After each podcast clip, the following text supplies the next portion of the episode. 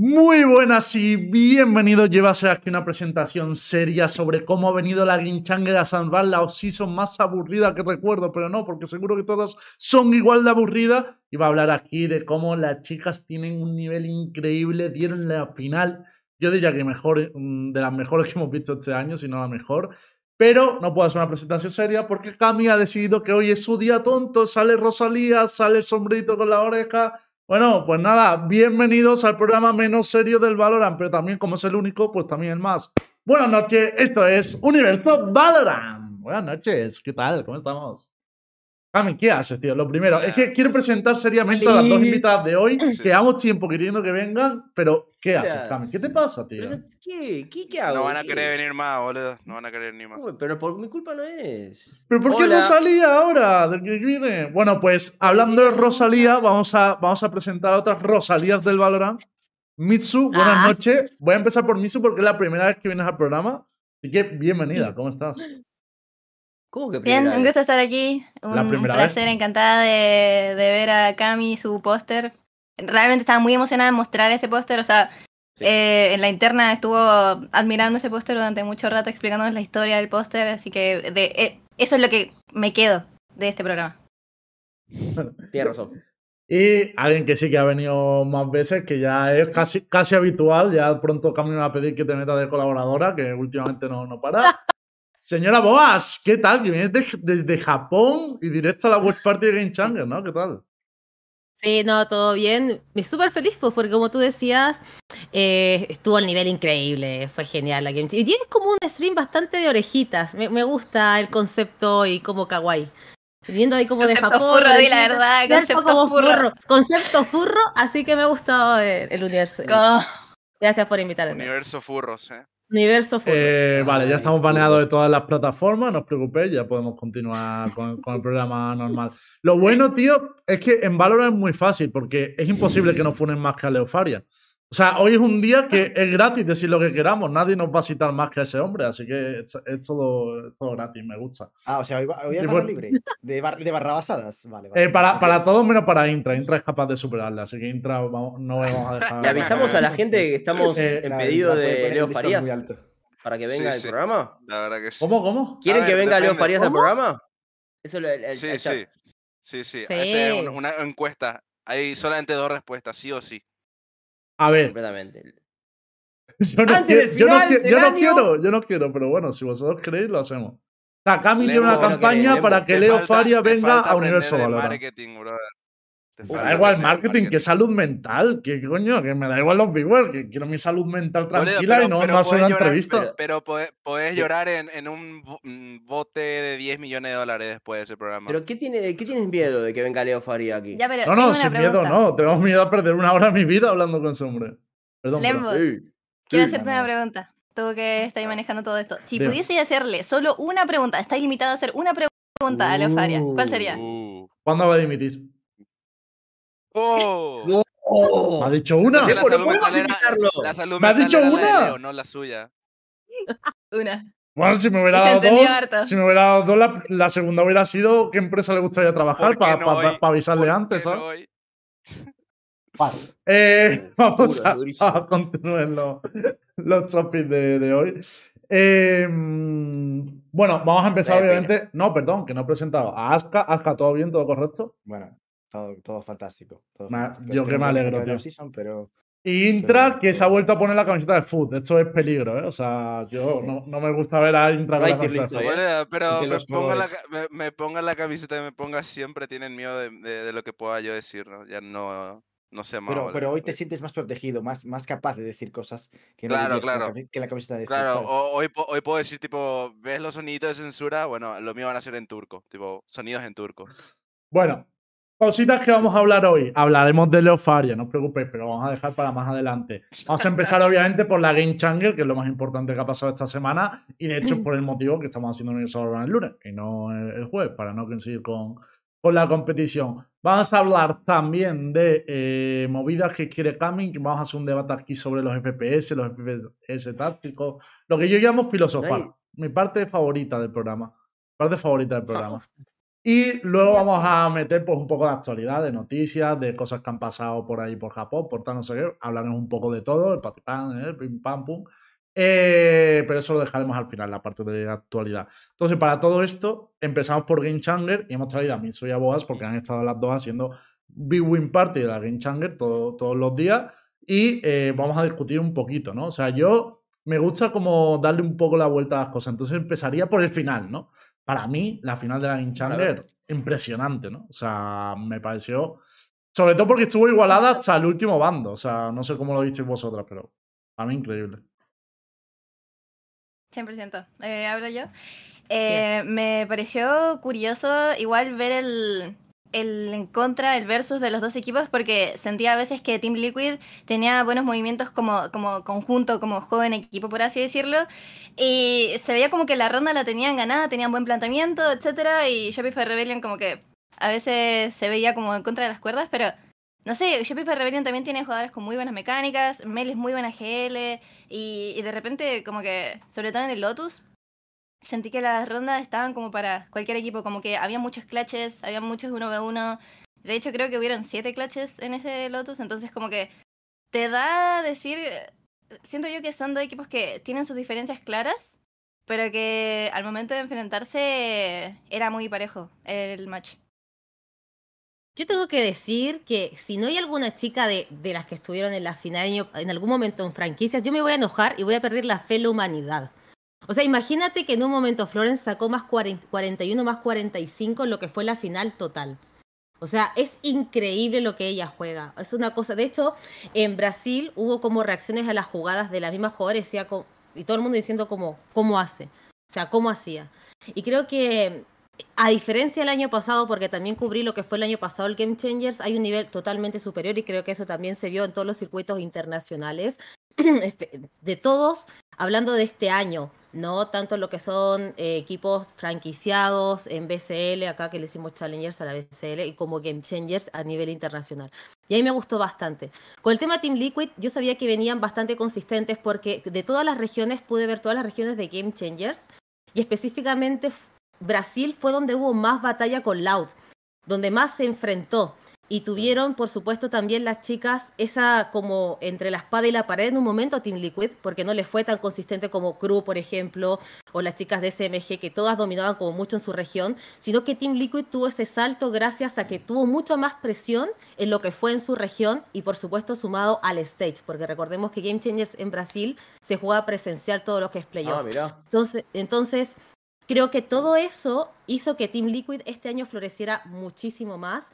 Eh, y por eso vimos un salto tan grande que quizás, si bien estaba fue top 3 el año pasado, o sea, fue, estaba dentro de los top, pudo llegar a darle eh, al super favorito que sabíamos que era Shopify Rebellion. Así que fue un partido increíble, la verdad. Fue muy, muy bueno.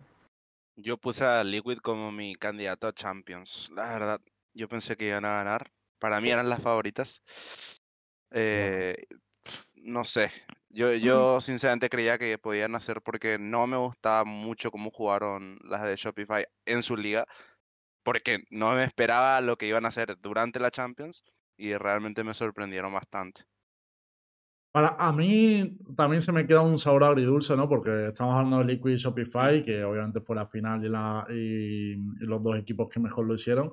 Pero claro, también creo que hemos tenido ese elemento de BBL con cuatro jugadoras enfermas que es inevitable que no te afecte el rendimiento. O sea, creo, me voy con la sensación y estoy seguro de que no hemos visto un BBL al 100%. Porque creo que esta lucha podía haber sido de tres perfectamente. Y no meto cuatro con SMG. Y cuatro.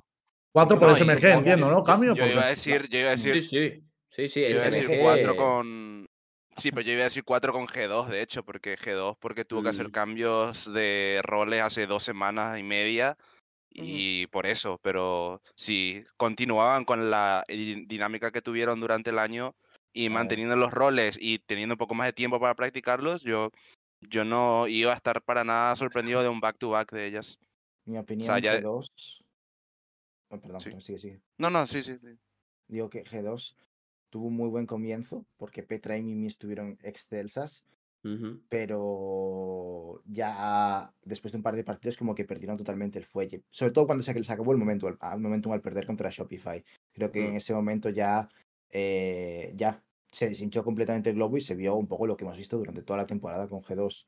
Eh, carencias a nivel estratégico, carencias a nivel eh, entendimiento de cómo se plantean algunos mapas, carencias a nivel cómo se juegan ciertas composiciones y un roster que le salvaba mucho los papeles siempre Mimi Petra. Ha sido lo que ha pasado durante toda la temporada. En el primer stage también estaba Mary y eso también le salvó bastante. Y aún así estaban eh, sufriendo algunos partidos contra rosters en principio eh, bastante inferiores y, hemos visto pues incluso lo ha puesto el propio manager de G2 un rendimiento muy por encima de lo esperado. Es decir, eh, mismo habría firmado un top 3 antes de entrar al torneo sin duda y estamos hablando de G2. Entonces, no sé, eh, sí que es cierto que el hecho de que hayan jugado mejor de lo esperado le ha dado mucha vida a la competición y, y, para mí al final ha quedado un poco todo como, como la gente se esperaba, con G2 un poco más arriba quizás y, y a lo mejor Liquid haciéndolo un poco, bueno, yo creo que haciéndolo como, como se esperaba más o menos, quizás un poquito mejor. Claro, yo, yo creo que, o por lo menos yo esperaba que sea como un poco dependiendo de quién llegue mejor de las de MEA, porque BBL fue muy fuerte durante el año. muy, muy fuerte. Yo, yo pensaba que iban a tener mejor rendimiento. Sinceramente. no, no rindió casi comparado con, con durante, el, año. Mm, quería abrir un poco el debate. empiezo, empiezo por. porque hemos hecho una evaluación general del equipo, pero por concretar también, porque al final lo importante de la Game Changer, y esto lo lleva diciendo Radio desde el principio, un poco es que destaquen jugadoras haya referentes, ¿no? Y, un poco se, se, abra ese camino. Entonces le quería preguntar eh, a mí, soy a primero y, luego eh, hablamos los demás, sobre qué jugadora os ha llamado más la atención y por qué, ¿no? O sea, ¿quién sería vuestra referente en este torneo? Primero Miso, si os parece, y, luego Boas y hablamos desde, desde ahí. Mm. creo que me gustó mucho eh, Daiki, siento que es una jugadora muy consistente y siento que el tema del IGL lo mejora bastante, que lo supo balancear bastante con el impacto que además ella puede tener en el juego, tipo no perdiendo el pegue, etc. Em, y siento que brilló bastante en la, en la final. Pero si hay un pequeño spot, además, 100% Fluorescent, porque eh, para que un equipo salga adelante, tiene que estar ese jugador que sea capaz de repente de salvar un 1v3, un 1v4 y dar vuelta a la partida. Sobre todo cuando estás abajo. Y Florescent es esa jugadora que es capaz de, hacer ese tipo de cosas. Em, y estoy de acuerdo con Bugs que me gustaría verlo como que la fichen en franquicias. No sé si franquicias de, de golpe. Me gustaría primero como que sea gradual, porque franquicias es un nivel, es un ritmo muy diferente a lo que se está acostumbrado en Tier 2 y Game Changers. Pero 100% de Tier 2 Challengers, eh, Florescent debería estar ahí. Y muchas otras jugadoras, de hecho. ¿Y para vos? Para mí, bueno, Florescent es, yo creo que es Gold, pero tengo que destacar a alguien de SMG que fue Eneri. Eneri de SMG creo que ha destacado, fue increíble lo que ha jugado. En un momento, la mayoría de. Había rondas que tú veías de SMG que tenía un aim increíble las chicas de APAC, pero Eneri era, era era un robot, o sea, literalmente. Creo que ella, de parte de SMG, si bien no quedó, digamos, como dentro de como en la final y todo, creo que estuvo una gran representación a nivel individual. Y desde el lado de Team Liquid también quiero destacar a Georgina, a Georgina que también lo hizo súper, súper bien, que no había tenido un escenario internacional, fue su primer mundial y creo que eso también eh, le suma mucho más que haya tenido su primer internacional y que haya quedado segundo lugar, para mí creo que fue increíble. Así que yo creo que esas tres, al menos para mí, me gustaron muchísimo. Yo, eh, siguiendo un poco con esto, bueno, no sé si queréis añadir alguna jugadora a Mintra. Uy, eh, tengo 10 millones. Hice análisis de todos los partidos, tengo. Una más que no hayan nombrado.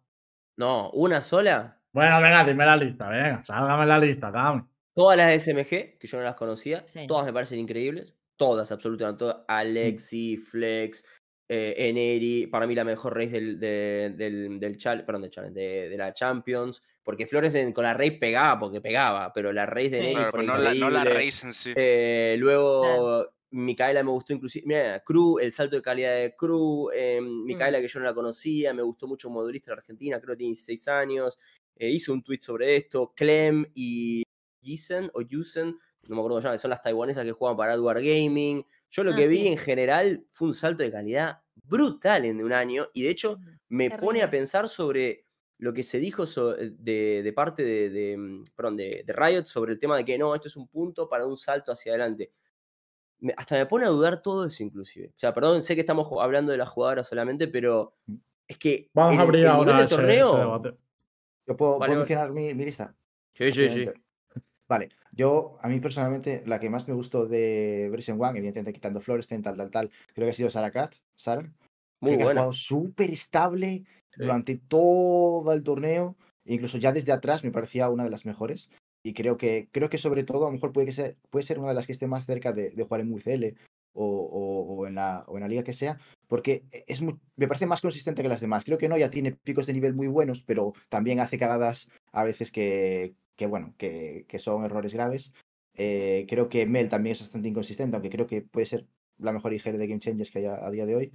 Eh, y bueno, luego, luego tal. Em, luego, de, de, de, SMG, es cierto que todas son increíbles. Personalmente me gustó mucho Alexi. Me gustó muchísimo Alexi, de, de las que más me, me, ha gustado de SMG. Evidentemente Neri también tal, pero bueno. Eh, a mí Alexi personalmente es la que más, más me llamó la atención, cómo jugaba y en, la, y en la manera que tenía muchas veces de darle vuelta a las rondas o de jugar buscando esa individualidad que eh, por lo general fuera de, los duelistas en, en no se ve mucho y, creo, que, creo que es importante destacarlo. Y luego eh, me gustó mucho, mucho, mucho, mucho, mucho, mucho eh, cómo ha jugado Eva de BBL. Creo que dio un paso adelante y lleva progresando, ya progresando mucho toda la temporada, empezando con un primer stage un poquito más regulín y mejorando en el segundo y en el tercero y ya en esta LAN eh, incluso eclipsando a la propia Vania, que, que, no ha tenido muy buen torneo probablemente porque pues estuvo... Hecho a Cruz prácticamente Eva. Sí, sí, sí, y, y Eva ha, demostrado un nivel muy, muy elevado. Y, y, bueno, un poco, un poco, eso es. Está, ah, y evidentemente Bastarda de Liquid. Eh, creo que las, los dos últimos, dos, tres partidos ha jugado a un nivel extenso. Y, sacando muchísimas rondas importantes y ganando un montón de espacio, sacando muchísimas entes. La final a nivel de entries fue un espectáculo total. Y sobre todo también como, como eso, en mid-round eh, eh, te ganaba la ronda ya sola, solo pusheándose ciertos momentos, teniendo buenas lecturas en cómo ganarte los ángulos y sobre todo sacándote, ya, ya, como digo, teniendo esa confianza para ir a por entries, ir a por entries, ir a por entries y, y, no siendo demasiado penalizada, ¿no? Siempre eh, eh, escapándose, siendo, eh, jugando bien alrededor de, su equipo y demás. Así que, mi opinión, esas son las que más me han, me han, gustado a mí personalmente. Cuesta hacer un drip team, gente. Yo, yo diría todas las que dijeron realmente. Me dolió un poco no ver la Vania en su esplendor porque el, la performance de Viviel hubiese sido totalmente diferente y yo creo que el ritmo del torneo hubiese cambiado si un competidor como el Vivi, el que jugó contra Aska, estaba en ese torneo, tipo, iba a ser totalmente diferente. Y también le quería añadir, digamos, a mi lista a una jugadora que yo no le conocía, pero creo que va a dar mucho que hablar. No sé si siguiendo en LATAM o yendo otra vez a su región, que es Shiz, la brasilera de Cruz, que me, me gustó mucho cómo jugó. Eh, me pareció que le dio un, salto de calidad a, la forma en la que juega Cruz, de cómo jugaba Cruz, porque le dio como más, eh, no sé, le quitó de tanta estructura, le dio más flexibilidad, le dio más, más ritmo propio a, Cruz, le sentí más vivo al equipo, si bien su performance no fue la mejor, eh, le sentí mucho más equipo esta vez que el año pasado. Entonces, yo, yo, creo que yo creo que She's está todavía, digamos, progresando, pero que el próximo año puede ser tan importante y tan relevante para su región o para LATAM como, como lo es Bastarda ahora mismo. O sea, cuidado con ella. ¿eh? Mm. Sí, de hecho yo la entrevisté a las chicas a ella eh, después, digamos, del partido. Eh, y, y, ellas decían, me contaban, de hecho le pregunté tanto a Micaela como a Chis, como había sido su primer internacional, cómo se sentían, y Micaela dijo algo que yo creo que también fue súper importante, que también recordemos como que ella dijo, siento mucha presión. O sea, las, las, dos estaban muy nerviosas y sentía, al menos Micaela dijo literal en la entrevista que se sentía muy presionada. Porque claro, o sea, es como que recordemos que Latinoamérica, al menos nosotros Cruz fue, super, super, fue superior por mucho. Solamente tenemos una LAN en LATAM, que es el choque del norte-sur. De ahí las chicas juegan todas en su casa. Es diferente cuando vas a un stage y vas como de directo al mundial y es como que, claro que es una presión. Entonces creo que eh, yo cuando vi a Crew Esports jugar, sentía que era un Crew que jugaba bien, pero no jugaba como yo lo sentía, lo vi todo el año, porque yo fui analista de Game Changers todo el año. Entonces no, no los veía como en algunas cosas, sentía esa mm. presión que ellas me estaban diciendo. Y creo que se notó igual. Faltan Master GC. Sí. Claro. y también está el tema, también está el tema de que por, en el caso de Shiz, por ejemplo, en el caso de Shiz, por ejemplo, para mí también está el tema que en su propia carrera individual fue un salto demasiado grande y que mm. se la bancó como una campeona porque igual demostró muchísimo. Eh, que ella venía de un equipo que realmente nunca estuvo ni remotamente cerca de llegar a una LAN porque le tenía Liquid en su región y no era un equipo top, o sea, era un equipo que siempre estaba peleando por la tabla media de su región, entonces eh, pasar a un equipo que representa toda una región en una Champions y que sea como su primera experiencia de ese tipo eh, y que se la haya bancado de la forma en la que se bancó también dice mucho de ella y del potencial que tiene como jugadora también. yo también pasando un poco el, el topic este de mejores jugadoras, eh, quiero abrir el debate que habéis planteado antes del salto, ¿no? Porque al final el objetivo final de Vinchan, que lo hemos hablado desde el principio, pero como que eso lo quiero dejar para el final porque es el más profundo. Pero sí que hay un debate que habéis dicho, ¿no? De, mm, ese salto se puede dar a nivel individual, que es el debate que tendremos al final, o se puede dar a nivel colectivo, ¿no? Intentando que un equipo de Game Changer pueda llegar a, otra competición o pueda participar en otros qualifiers y tal. Hoy le han preguntado a Leo Faria sobre esto y voy a abrir ese debate primero, que yo creo que es más, más, simple, ¿no? Eh, le preguntaban en el, podcast brasileño donde ha estado, eh, el podcast de. Mm, eh, perdón, quiero decir el nombre. Flow, Flow. Games, que se me, se me, va el nombre y, hay que citar las fuentes, ¿no? El rollo, que hoy le han preguntado, ¿no? Una de las cosas que le han preguntado es como, oye, ¿te gustaría o estaría bien que equipos de, de Inchanger estuvieran en, en el circuito mixto, ¿no? Y claro, aquí ha habido una respuesta de Leofaria, que ahora daré mi opinión, pero la respuesta básicamente. Rara. Sí, la, la respuesta de, de, Leofaria ha sido como, no, eh, un equipo de Game Changer puede estar en puede estar en el circuito mixto, porque si, digamos, por ejemplo, poniendo el ejemplo de Lau, Lau no puede tener una academia en el Tier 2 de Brasil, pero si su equipo de Game Changer llega a la Challenger de Brasil, sí que puede estar. Y hasta ahí perfecto. De hecho, esto es bueno que, se dé esa excepción ¿no? en el reglamento de, poder tener a un segundo equipo si es de Game Pero claro, mi debate es hasta qué punto esto es real con la temporada que tiene Game Changer, han tenido tres split, el Mundial en septiembre. ¿Realmente un equipo de Game Changer puede intentar clasificarse a una Liga Challenger aunque tuviera el nivel? o no, porque yo creo que lo que ha dicho es como, sí, sí podéis, pero que no conoces su circuito. Es imposible por fecha y por tal que tú te puedas meter a competir ahí. Y si te vas a EMEA, ya por las restricciones de regionalidad, por ejemplo, en la Liga Española, no puede competir prácticamente ningún equipo de Ginchanger EMEA por la restricción de, pero, regionalidad. a, no ser que, a no ser que gane BBL y que le metan en la turca. Momento, creo que Leo, cuando le preguntaron sobre el tema de nacionalidad, justamente habló de que no habían restricciones de nacionalidad para con las chicas de Game Changers. Si no me equivoco. ¿eh? Si lo ha dicho, espero que se refiera a cada futuro, porque actualmente sí que las hay. O sea, no lo. Creo, que lo habla. No, no, pero todo esto lo habla 2024 igual, ¿eh? Ah, vale, que va a quitar las restricciones de, regionalidad. En teoría, lo que yo entendí era eso. En teoría. Para, para, para. Pero, a ver, yo no sé si esto está referido para el GC o está referido para el mixto. Yo creo que está referido para el mixto todo esto. No, o sea, que las chicas GC no contabilizan como extranjero como import, que eso es lo que dijeron. Eso es lo que tiene. Que eso sería lo ideal para que puedan competir, entiendo. Claro, claro, también le, da un empujón enorme. Sí, ya, no, ya, no solo, ya no solo es el hecho de que te puedas clasificar, es que ya puedes jugar torneos que antes no podías tener más experiencia y jugar entre equipos que antes no podías competir. Eso de primeras es lo más importante y sobre todo este año es súper importante que se meta, porque en este año, yo no sé en otras regiones, pero al menos en Europa va a haber uno o dos super equipos. En plan, de, que se van a juntar las mejores jugadoras. Sí, de Claro, y va a ser el momento en el que, mi opinión, eh, si se dan las cosas que se tienen que dar, o los movimientos que se tienen que dar, eh, sí podamos tener a un equipo de Game Changers totalmente femenino compitiendo contra equipos de tier 2 a nivel de nivel. Otra cosa es que se clasifiquen o no, pero de que te venga contra un Focus y no sea lo que hemos visto eh, de G2 en, en, la Red Bull, que sea un partido competido. Ya luego pueden ganar o pueden perder, pero que, que veamos competición. Y creo que este año va a pasar. Para mí, si. Mm, pero eso Para mí, si, si Leo Faria ha dicho que va a quitar las restricciones de regionalidad, ya me parece un paso, pero me faltaría un paso más, que es la adaptación del calendario. o sea, ahora mismo sería imposible poder competir a la vez en una LVP y en, el, calendario Game Changer.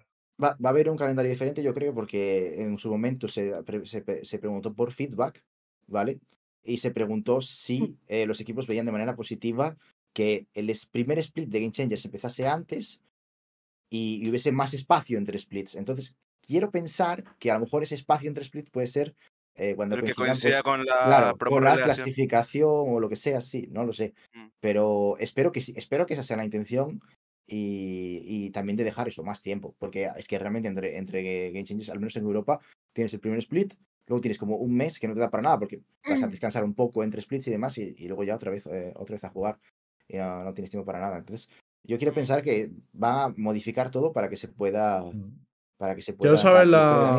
venga, Lanes. O sea, yo, mi, mi, idea pues, es que para mí el calendario de Game porque al final, cuando más hablamos de Game cuando la gente realmente se fija, es ahora en la Champions.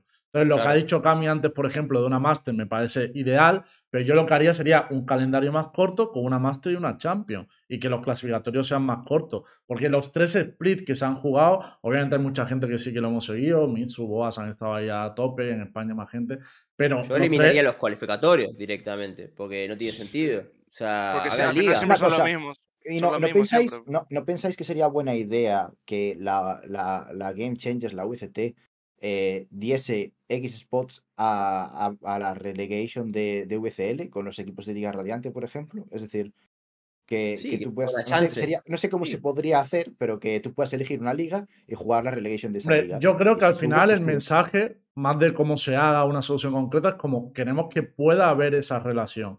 La cosa es que luego tarde X tiempo por el nivel o por la adaptación o lo que sea pero que sea posible. Este año no ha sido posible, ya vino aquí Didi, la jugadora, a decirlo, no podía competir en los dos sitios, aunque ellas hubieran querido. Entonces, eso es lo que me molaría que, que pasase. Y voy, a abrir el, el, melón más grande, que es el debate de la transición individual, pero antes quería cerrar este topic con Miso y Boas. No sé si eh, hay cosas de Game Channel que hubiera gustado que cambiaran o cosas que hubieran mejorado eh, por cerrar este topic, ¿no? Sí. Si el silencio es bueno, eso es que se ha hecho todo perfecto. No, yo sí, mira, yo te voy a decir, a mí, yo llevo siguiendo el circuito de Game Changers desde que empezó prácticamente, de hecho, cuando al menos enlatado, al menos cuando no existía, hice yo los primeros torneos femeninos. O sea, creo que lo que faltan son más torneos en la región.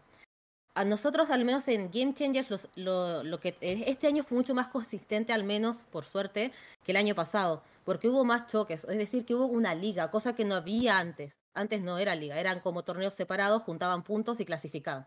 Este año fue una liga y creo que son más consistentes, pero sí siento que faltan más torneos, o sea, como choques entre LAN y LAS, al menos en nuestra región. Que no solo sea todo online, al menos que, no sé, un torneito entre medio, no sé. Inclusive nosotras que somos de Latinoamérica Sur podemos competir también, hacer un torneito ahí de Riot con Brasil, no sé. Como que algo, o regional de, no sé, Américas, por ejemplo. Mm, como que sí sabes, sí sabes, sí sabes. Quieres Copa, quieres Copa, LAS y Brasil, y LAN y NA. Sí lo sabes, dilo. Sí, Joder. me encantaría. Me encantaría, pero eso es lo que falta. Falta para poder mm. crecer como región, necesitamos más competencia. Jugar más no tenemos más. exacto, no podemos estar siempre jugando con las mismas. Necesitamos enfrentarnos en una LAN con las mismas condiciones porque es diferente que yo juegue con 50 de pin y otra con 8. ¿Me explico? Entonces, eso falta para que nosotros creamos. Formación de jugadores y formación de staff también. Claro. Y Misu, por tu parte, ¿cómo lo ves, por cerrar? Sí, quiero tomar el último punto que Hablo de la eh, primero que nada, capaz no soy la más apta para hablar como de este tema de Game Changers porque estuve como más enfocada en el Tier 1 este año, etcétera, pero si hay algo que me he dado cuenta que es eh, súper necesario y se va a ir dando como con el tiempo. Eh, no, no creo que vayamos como tan desastrosos con respecto a Game Changers, porque desde el año pasado eh, a este año el nivel mejoró un montón. Y eso es como indiscutible. O sea, en un año el progreso fue una banda. Eh, respecto a cómo jugaron los equipos. Y además, eh, siento que hubo mucha más inversión porque hay jugadoras que individualmente y mecánicamente mejoraron, pero un, montón. O sea, yo el año pasado veía así como media inseguridad en las jugadoras, como que aún estaban en ese proceso de salir adelante, de, salir del cascarón, por así decirlo. Eh, mecánicamente veía los wifi, los, los wifi, etc. Y este año, como que de ninguna jugadora realmente sentí esa inconsistencia respecto a las mecánicas individuales, etcétera. Como que sentí que el, cambio, eh, la dedicación que le pusieron este año, como que realmente tuvo sus frutos y es un año. O sea, a mí me sorprende que haya sido un año de, de mejora. Eh, lo único que sí seguiría como intentando ponerle énfasis es el tema del staff técnico, porque siento que con respecto a coaches y respecto al apoyo que hay como detrás para apoyar a las jugadoras, Em, y darles la, guía correcta es eh, mucho tipo tema de, coach, etcétera. No sé muy bien cómo está el tema de ese de acá en Latinoamérica, por ejemplo. Em, sí siento que Freaks, por ejemplo, en Crew ha tenido un buen avance, un buen progreso con, Bebe y todo. Me gusta el trabajo que están haciendo. Aún así, no creo que sea el 100% aún. O sea, siento que puede mejorar un montón y que si, si podemos apoyar esa parte para darle como el mejor recurso a las jugadoras de poder avanzar, de tener más, no sé, playbook o, o de, no sé, eh, ampliar el... Exacto, exacto. Tipo, mm, de macrojuego, eh, digamos. Yo quiero agregar una cosita, eh, que lo dije eh, en mi stream, lo digo acá. El coaching staff de Team Liquid es mejor que el coaching staff de, de Team Liquid de franquicias. No lo digo de coña, ¿eh? Lo digo en serio, ¿eh?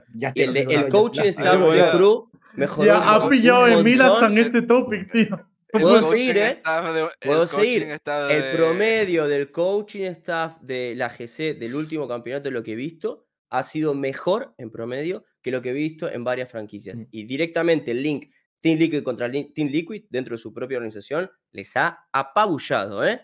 Fue, o sea, es vergonzoso lo que, bueno, es vergonzoso lo otro, es magistral lo del GC.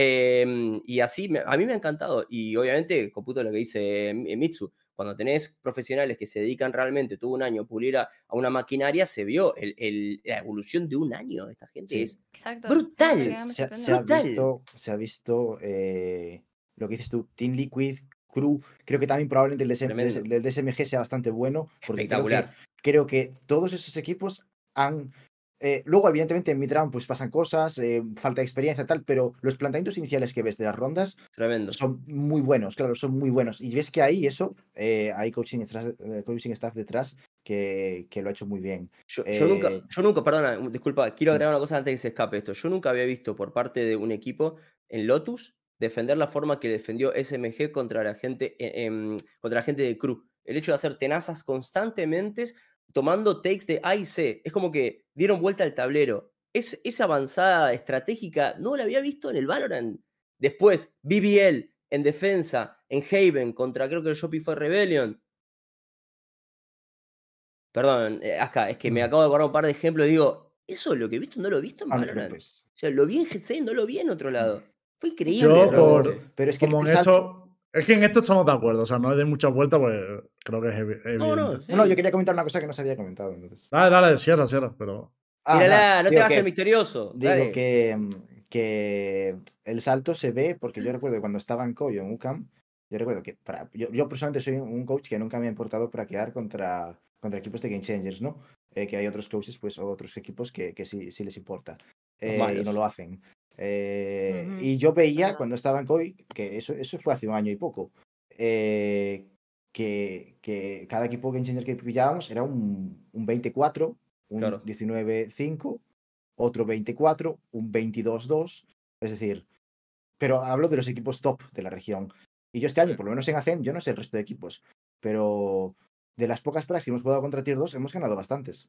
En plan, de ganar de, meterte pues un 13-11 a uno de los equipos top de, de MENA, de meterle un 14-10 a un, a un equipo muy bueno de la Liga Española, de meterle, bueno, un 14 no, un 10-14, de meterle un 13-12 a otro equipo, o sea, un 13-11 a otro equipo muy bueno de la Liga Española, eh, etcétera, etcétera, y de no ser estompeados contra la mayoría de equipos. Evidentemente está el típico equipo que te juega súper agresivo y que te destroza porque a nivel individual el skill saving es muy alto, pero en general los equipos que juegan más organizados y tal, de jugarles de tú a tú. Y eso es algo que el año pasado, o sea, eh, en 2022 no se veía. Era completamente, completamente lo opuesto. Eran palizas y palizas y palizas. Pero no solo de equipos tier 2, de muchos equipos de VRC también metían palizas. Y este año el salto de calidad ha sido brutal. En parte por lo que dijo Mitsu también, de que a nivel mecánico muchos jugadores han dado un, un, step up bastante importante. Evidentemente también a nivel estructura el coaching staff está mejorando eh, y se está notando mucho.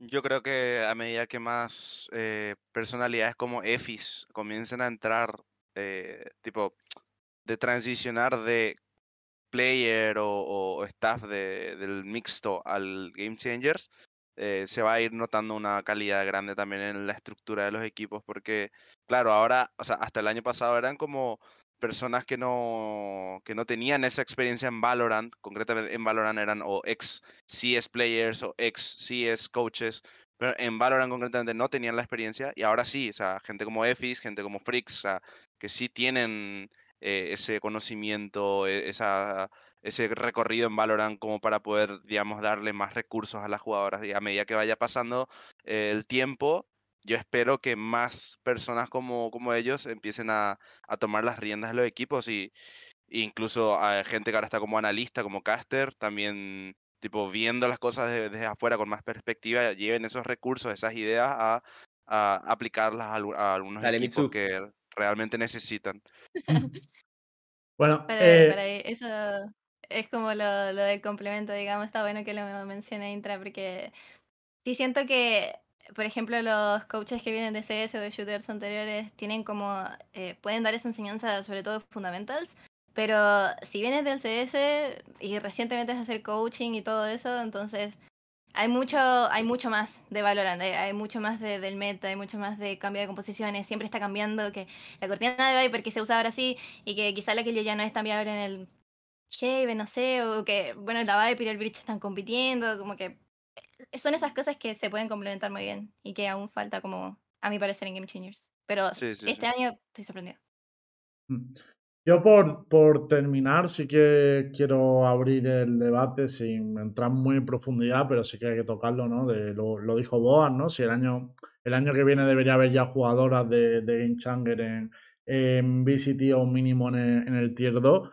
Y claro, vamos a abrir este debate, ¿no? De si ¿Cómo creéis que se debe dar esa transición? ¿no? Porque que se debe dar, lo tenemos todo claro, estamos todos de acuerdo, es el objetivo también de Riot.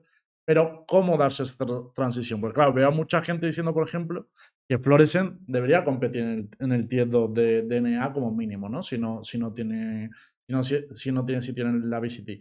Pero yo también planteo dónde le estamos mandando, ¿no? Porque, claro, si el Tier 2 fuera un sitio estable, eh, las organizaciones fueran continuas, tuvieras unas buenas condiciones, te diría, vale, pues sí, aunque vaya a cobrar menos, porque es lógico que al final, si tú eres campeona del mundo de Game Changer, vas a tener mejores condiciones en Game Changer que en el Tier 2 del juego, eso está claro. Pero ahí te podría decir, si fuera estable el Tier 2, te diría, vale, pues aunque cobre menos, como si tiene esa, ese espíritu competitivo, esa ambición, porque cambie. Pero a día de hoy, yo no le recomendaría ni le diría eso a nadie. Porque te estás metiendo un agujero.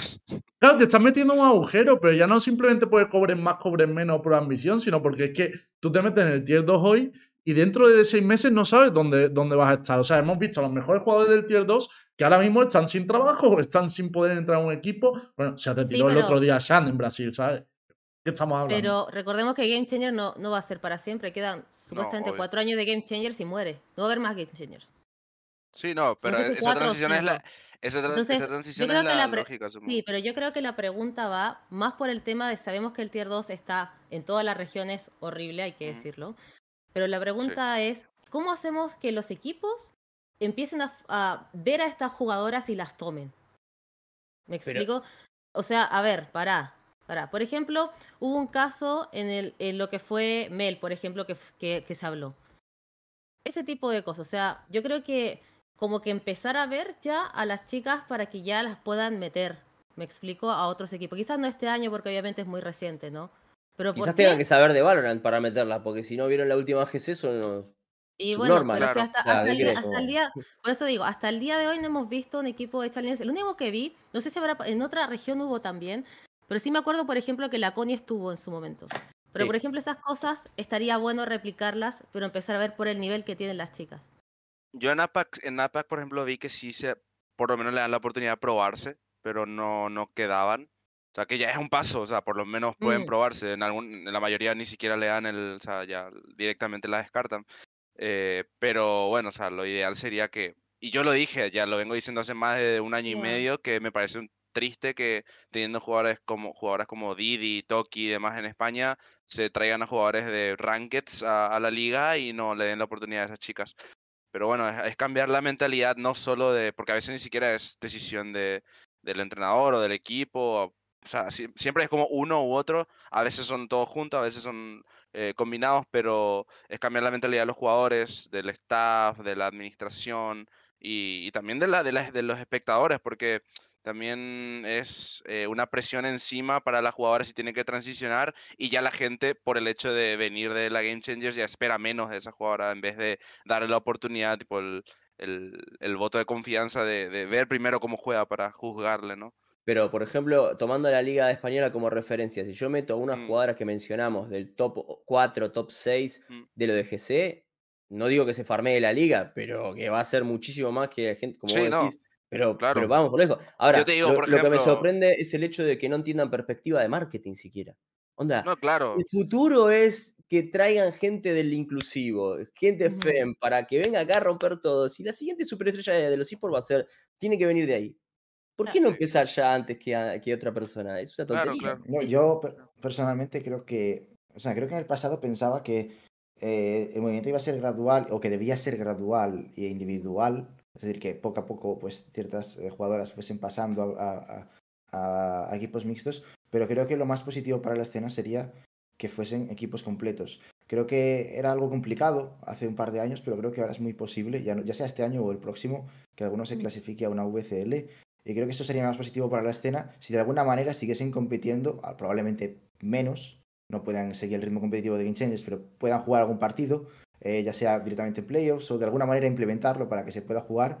De, porque de esa manera no sacas el talento de Game Changers y las jugadoras que siguen Game Changers pueden seguir jugando contra esas jugadoras que están a nivel VCL y de ahí mejorar. Porque si sacas poco a poco talento de manera individual, al final es talento que se pierde en Game Changers y que frena al resto de jugadoras. Es decir, eh, si tú sacas ahora mismo una Mimi, a una Petra, eh, a una Amy de Europa o a una Vania, el nivel baja en Game Changers y con eso se refrena un poco eh, la progresión de las demás, ¿no? Entonces yo creo que de alguna manera habría que, habría que combinarlo. ¿No crees que estás con esas jugadoras, no estás topando a, la progresión de otras jugadoras? Yo creo que ya, yo creo que Florescent, eh, Mel y otras jugadoras que están en, ahora mismo en Shopify Rebellion están directamente para agarrar ese equipo y darle un spot en el tier 2 de DNA. Y que nadie más. no, no, pero eso, es precisamente lo que estoy diciendo. Que, puedes coger un equipo completo y echarlo, pero lo que no quiero es que se vayan eh, jugadoras solas, claro, y que esas jugadoras ya no jueguen Game Changers más porque entonces el resto de jugadores no va a jugar contra ellas y el nivel va a bajar general. Entonces van a mejorar menos esos equipos, ¿sabes? Que se quedan. No sé está bien, pero me parece que son. Está bien, pero me parece que son dos discusiones. O sea, ¿qué le viene bien a la GC? Y si, eh, como dijo Lembo, si podían transicionar y cómo. Ah, yo creo que pueden ser de a dúo. Yo, lo propuse de a dúo. Mel y Florescent entrando. Un, segundo, porque Cami ¿Puedes desarrollar un poco esta propuesta? La escuchando en tu stream, a mí me parece interesante. La del 2, a mí me gusta la idea de que no que tengan un punto de contacto, no que sean, como, como decía Aska, de que vayan una y una y una. Y sí, me parece que está, está buena la idea de tener. Eh, agarro el ejemplo más fácil para mí, es, es, es, engañoso si se quiere un punto. Es agarro a un IGL que va a comandar el equipo y agarro a la duelista. Entonces, ya se conocen, saben cómo quieren trabajar, y se meten se integran a un equipo mixto y directamente las metes a ellas dos. Me parece que de a dúo es mucho más sencillo y de esa forma justamente puedes seguir trayendo gente al GC, como que solucionás dos patas. Si las mandás solas y van a sentir eso que estamos hablando de sentirse observadas, de no sé qué, pero si van de a dos, yo creo que y también es que las chicas, las chicas que vayan, a, que vayan a entrar a esos dos spots van a tener que adecuarse al nivel de las que quedan. Que, las que quedan. Exacto. Pero, para, mí sería clave que esos equipos que tengan eh, dos o tres eh, eh, mujeres en el equipo de UCL puedan también competir en Game Changers, que es un poco lo mezclamos con el de en un momento Game Changers hará una transición a equipos mixtos, es decir, que puedan jugar también hombres y de esta manera lo que hacemos es, vale, eh, dos, tres eh, mujeres pasan a jugar en un equipo de VCL, ese equipo de VCL sigue pudiendo jugar Game Changers, de tal manera que los equipos que han quedado por debajo van a mezclarse con las jugadoras que a lo mejor han quedado... Pero, pero ninguna organización te lo dejaría. ¿Qué, pero qué organización pondría de querer jugar en, el, en la máxima competición, en el mixto, y decir, ah, y también vamos a jugar el otro. No, no creo que funcione la, ese la Manera, la manera de implementarlo yo creo que sería que los equipos que ya están en una VCL eh, juegan a lo mejor solo de alguna manera las fases finales o hay algún tipo de, no sé cómo se podría implementar, pero que de alguna manera puedan jugar algún partido contra esos equipos de Game Changers para que mm. eh, los equipos de, menor tier de Game Changers puedan seguir compitiendo contra los equipos de mayor nivel y sigan retroalimentando ese nivel. A ver, pero Porque yo si, creo... si te quitas el talento, al final puedes frenar un poco esa, esa, yo, yo, entiendo tu idea. O sea, tu idea es, por ejemplo, eh, digamos, eh, G2 tiene una plaza en la Dutch y por tener una plaza en la Dutch entra directamente al clasificatorio final, round 16 final. yo entiendo tu idea, lo veo, lo veo un poco enrevesado, pero entiendo tu idea. Pero también os digo, creo que nos complicamos una barbaridad en un juego que hasta ahora ha tenido seis meses de off-season.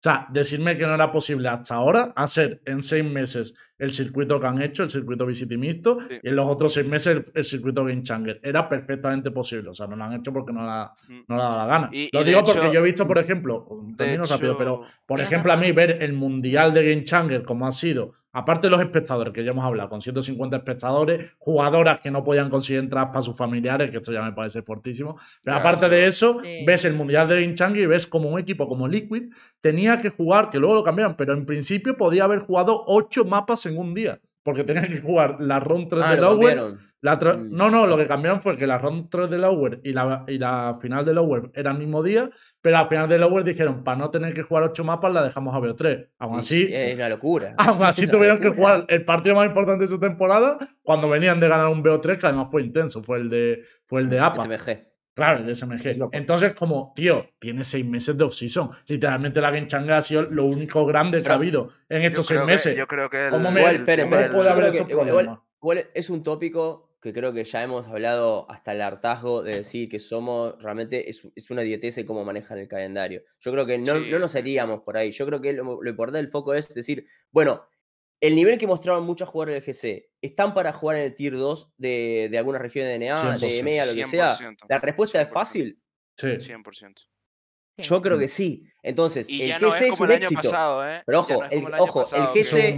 pero una cosa, el GC, que se puso en cuestionamiento durante mil, mil veces, el GC ha demostrado que es un éxito. Sí. sí. Eso ya no queda ninguna duda. Eso es indudable, y de hecho tú dijiste el otro día en Twitter que era una de las cosas casi de valorar mejor IPO, y estoy de acuerdo. Pero también te digo una cosa, y voy a meter la pollita final. Los problemas del Tier 2 que estamos hablando, precisamente están frenando el éxito del GC. Porque si el Tier 2 estuviera mejor, fuera más estable y demás, esa transición se podría dar de manera gradual, como hemos dicho, con dos jugadores, con tal. A día de hoy, a mí me dicen Meli, Meli Floresen, oye, que nos han ofrecido esto en el tier 2 de DNA. Y yo, yo diría, no vayas. O sea, no vayas porque no sabes dónde estás dentro de seis meses. Pero depende, depende de dónde, depende. Pero, tú, pero acuérdate, acuérdate que hablando de calendario, que no quiero andar, es que ya cambió el calendario del 2024. Ya no tienes una off-season de seis meses. Ya son tres splits. Entonces la estás tirando en tres splits. Si me decís que viene Oxygen y te pone 10 mil dólares por mes.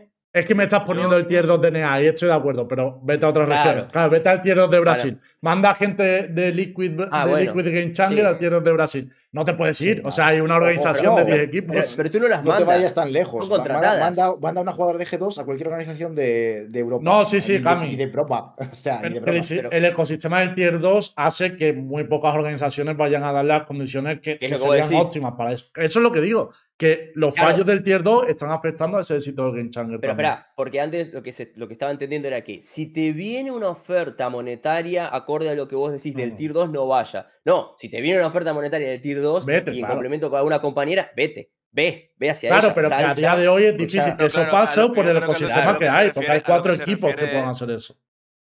No, yo creo que el, punto no es tanto el irse o no irse, porque yo creo que en, en ese sentido, si las chicas tienen ambición, mm, van a ir. Si son realmente deportivas, eh, le va a sudar todo, eh, cobrar más o menos.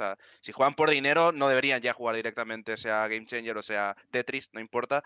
Nadie juega por dinero si realmente quiere ganar.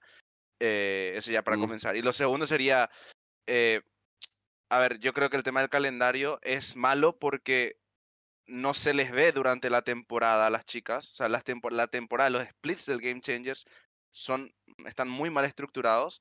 Y yo, más allá de que tenga dos, tres splits, yo creo que las fechas, o sea, yo considero que, por ejemplo, Riot está haciendo no solo mal el calendario en season, pero el off-season también es un poco ¿eh? porque No, pero, hemos, vuelto al calendario, pero vamos a calendario. Pero, espera, pero espera, boludo. Yo te dejé hablar, boludo. Déjame hablar. Dale, dale. Conche tu madre, boludo.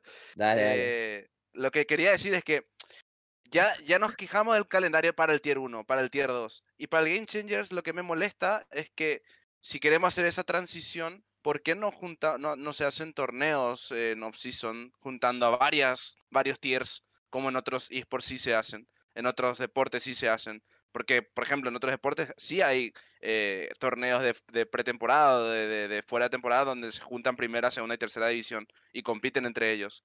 Y de repente salen jugadores o equipos así que sorprenden. Pero es verdad lo que. Y de, ahí se nutre. Yo te entiendo, Intra, pero es verdad también lo que dice Cami, que al final es lo que pedimos siempre. O sea, se ha hecho. Ahora vamos a hablar. Boax, hace 40 minutos. Lo, hemos, Queremos torneo en Brasil con las, NA con sí, Y os digo una cosa: Singares acaba de presentar uno y lo hace ah, Singares. claro, mm. Singare ha presentado un torneo donde hay equipos de VCT, de Tier 2 y de Game Changer y encima hay un Open Qualifier para que pueda llegar el que, el que más lo merezca. Es como tan difícil es que esto lo organice Riot, o sea, es tan difícil. Es muy, es, muy, es muy, lindo, pero es muy triste que venga de afuera, ¿no? No, yo, enhorabuena a Singare porque el formato es perfecto. Y, gracias a Shopify Rebellion, que es quien lo paga, que al final se, lo financia ah. Shopify Rebellion, pero, esto no debería ser Riot. Ojo, Tarik, después creo que lo de John Gares, dijo, che, podemos hacer, ¿no? Como el próximo torneo off-season que quiera hacer Tarik, ya incluyó a un equipo de GC. Mm. Imagino que Shopify o Ichi o alguno otro, ¿no? Pero por de la región, obviamente. Mm, pero bien, por fin, boludo. Claro, pero bueno, un poco lo cerramos, que Red Bull, ¿no? cerramos un poco el topic de, de Game Channel aquí. Eh, voy a hacer que se tenía que ir porque tenía una reunión ahora. Misu, no sé si te quedas para el siguiente, para el debate filosófico, lo que, lo que tú me digas. Besos, muchas gracias por la invitación y recuerden, aguante Game Changers. gracias por, pasarte un día más. Esto pelazo tiene. Vale, sí. Lo que hace Japón, ¿eh? Japón, ¿cómo lo Misu, ¿te quedas un ratito más entonces? Sí, me quedo, me quedo, me quedo. perfecto, perfecto. Es que Cami me ha dicho que, queremos incluirte en este topic filosófico de FPS contra FPS táctico, porque, porque me ha dicho que tienes bastante que aportar y yo confío, confío en Cami. Está estudiando para ser coach, viejo, que lo diga pues ella, por eso, a mí. Es que no sabía si lo podía decir, estabais disimulando. ¿Se puede decir esto? Sí, sí, o sea, lo, lo mantengo, o sea, soy eh, bajo perfil porque mm, obviamente mi método de aprendizaje o mi inicio no es eh, común, no, es como lo estándar, por así decirlo, es como mucho de ir aprendiendo, soy nueva dentro de todo en tema de shooters y así. No sé bien eh, como cuáles son las labores de un coach o algo así, tipo full, full informada de todo eso, pero doy mi aporte y bueno, con, con, el equipo estoy trabajando en No Tenga Miedo desde la GS como coach. Pongámosle así. el, nombre de coach. La palabra la dijiste. ¿eh? Pongamos así, ¿eh? Lo dijiste, ¿eh? Coach, punto. No, coach con, con, dos huevos, ¿vale? Aparte, fue uno de los equipos que más ha sorprendido en el Tier de sí. ¿eh? Porque yo, yo no sabía que, estaba, que estabas tú trabajando con ellos y más, pero es verdad que todos hemos puesto la mirada ahí por, por cómo jugaban. Así que no, no es mal inicio. Un mal inicio para, para la carrera. Me gusta, es divertido. Encontré una parte de mí que se alegra eh, por ese lado del equipo. Guay. Pues nada, ahora vamos a incluir también a otro coach para, para tener ya aquí el, el pack completo. Todos coach, menos, menos yo. Que hasta que no me comienza a caminar no me, no me meto ahí. a, te a vos te gusta mucho el dinero. Eso es lo a ver, yo te digo, Eso es sería verdad, mejor no te que, que, el, que, el, que, el, staff de Liquid, ¿eh? También. Uh. Hombre, a mí me. A mí, pero tío, ¿por qué pilla a Milinka? ¿Por, ¿Podéis parar? O sea, es que esto ya es gratuito. Esto ya es gratuito, tío. No importa, no. Don, trabaja más, cabrón. Bueno, eh, voy a incluir. Lo que pasa es que no sé si está en el Discord aquí o no, que se manifiesta así rollo. Está arriba, está. Ah, vale, que está arriba, está, como disimulado, ¿no? Está como. Vale, vale, vale. De incógnito, de incógnito. Vale, pues dejarme un segundo. Pero no escuchando. A ver si de incógnito ha puesto la cámara también, porque no lo, no lo, sí, no lo sé. Vale, pues lo, incluyo directamente y lo presento. además también es su primer día en Universo Valorant. Hoy es día de debuts. No vino nunca. Debuts. Mm, para que ya eh, vino. Pues si vino, no, no tenía el rol. Así que algo hemos hecho mal. Mm, no, no, he tenido el placer nunca de venir. Es la primera vez. Ahora mismo eres una voz en así que dame un segundo que meto tu cámara y te, y te presento. Es, la conciencia de la comunidad ahora mismo. A ver, decir lo que quieras. lo, que la por favor, no quiero más off-season de seis meses, aunque yo no la esté sufriendo. Vale, después de esta afirmación, vamos a presentar. Viene señor Ruby, entrenador de Twisted Mint. Perdón porque no he puesto el logo, que no tenía en la lista de logo, ahora lo pondré. Pero bueno, eh, está entrenando en Arabia, en la Saudi League. Viene de quedar. Eh, bueno, ganaste la primera, pero en la segunda fue un poquito peor, ¿no? Y lo tenemos por ahí por el mundo, uno de los coaches españoles que está por ahí pululando. Y le hemos invitado también a este debate filosófico que va a empezar ahora. ¿Está bien, Ruby? ¿Cómo va todo? Sí, sí, muy bien. Muy contento. Eh, como decía, con suerte de, que, de no haber sufrido esta off-season de seis meses y todavía sigo en ella. Ahora en, en, una semana me vuelvo a ir de viaje a otro evento, así que... Bueno, bueno, increíble, increíble cómo viajan ahí en Arabia. Eh, ya, en España, en España, tío, con los coaches podemos hacer un programa de españoles por el mundo, ¿eh? Prácticamente. bueno, ahora ha vuelto, ha vuelto Future. Ahora. por Mena sería la onda. Ha vuelto Future ahora, pero poco a poco los rescatamos. Eh, bueno. con Future ha sido un intercambio voy a introducir un poco este debate, es verdad que tampoco lo vamos a meter en una super profundidad porque no, no, no nos da tanto el programa. No es ese contra Valorant este, ¿no? No, no, este no es. Este ah, vale, ese era otro. Este Te cagaste, ¿eh? Te cagaste, ¿eh? No, porque ese ese contra Valorant tendrá que traer a alguien de SS, ¿no? O vamos a hacer nosotros aquí. Eh.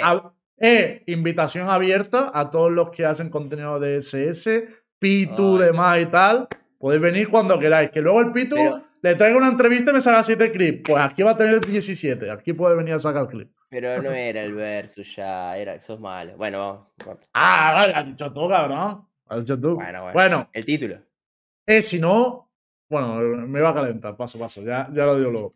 Vale, os digo, lo que vamos a hablar hoy es porque el otro día Cam y yo pues tuvimos una de nuestras de nuestras fumaditas de, de nocturnas, que fue básicamente hablar de las diferencias que hay ahora mismo entre eh, competir profesionalmente en Counter-Strike o en otros, eh, otros FPS y competir en Valorant, ¿no? Y llegamos un poco a la conclusión que realmente lo que estamos debatiendo era lo que es jugar a un FPS y lo que es jugar a un FPS táctico o más táctico, ¿no? Por, por decirlo, pues no deja de tener su componente táctico el Counter-Strike, pero claro, entra en valor. Entonces, si quieres, Cami, introduce tú un poco la diferencia esa que ves entre ese FPS y FPS táctico y por qué crees un poco que el Valorant, pues, es más complejo no. Yo luego lo voy a relacionar también con el éxito del juego. Pero al final hiciste, tú una mayonesa esto, increíble. Te acabo de decir lo otro del Counter versus Valorant, no sé qué. Al final tiraste eso que agarraste, lo tiraste en el medio. Pues introducelo tú, que eres el de las fumadas, tío. Yo, intento, hago lo que puedo. A ver,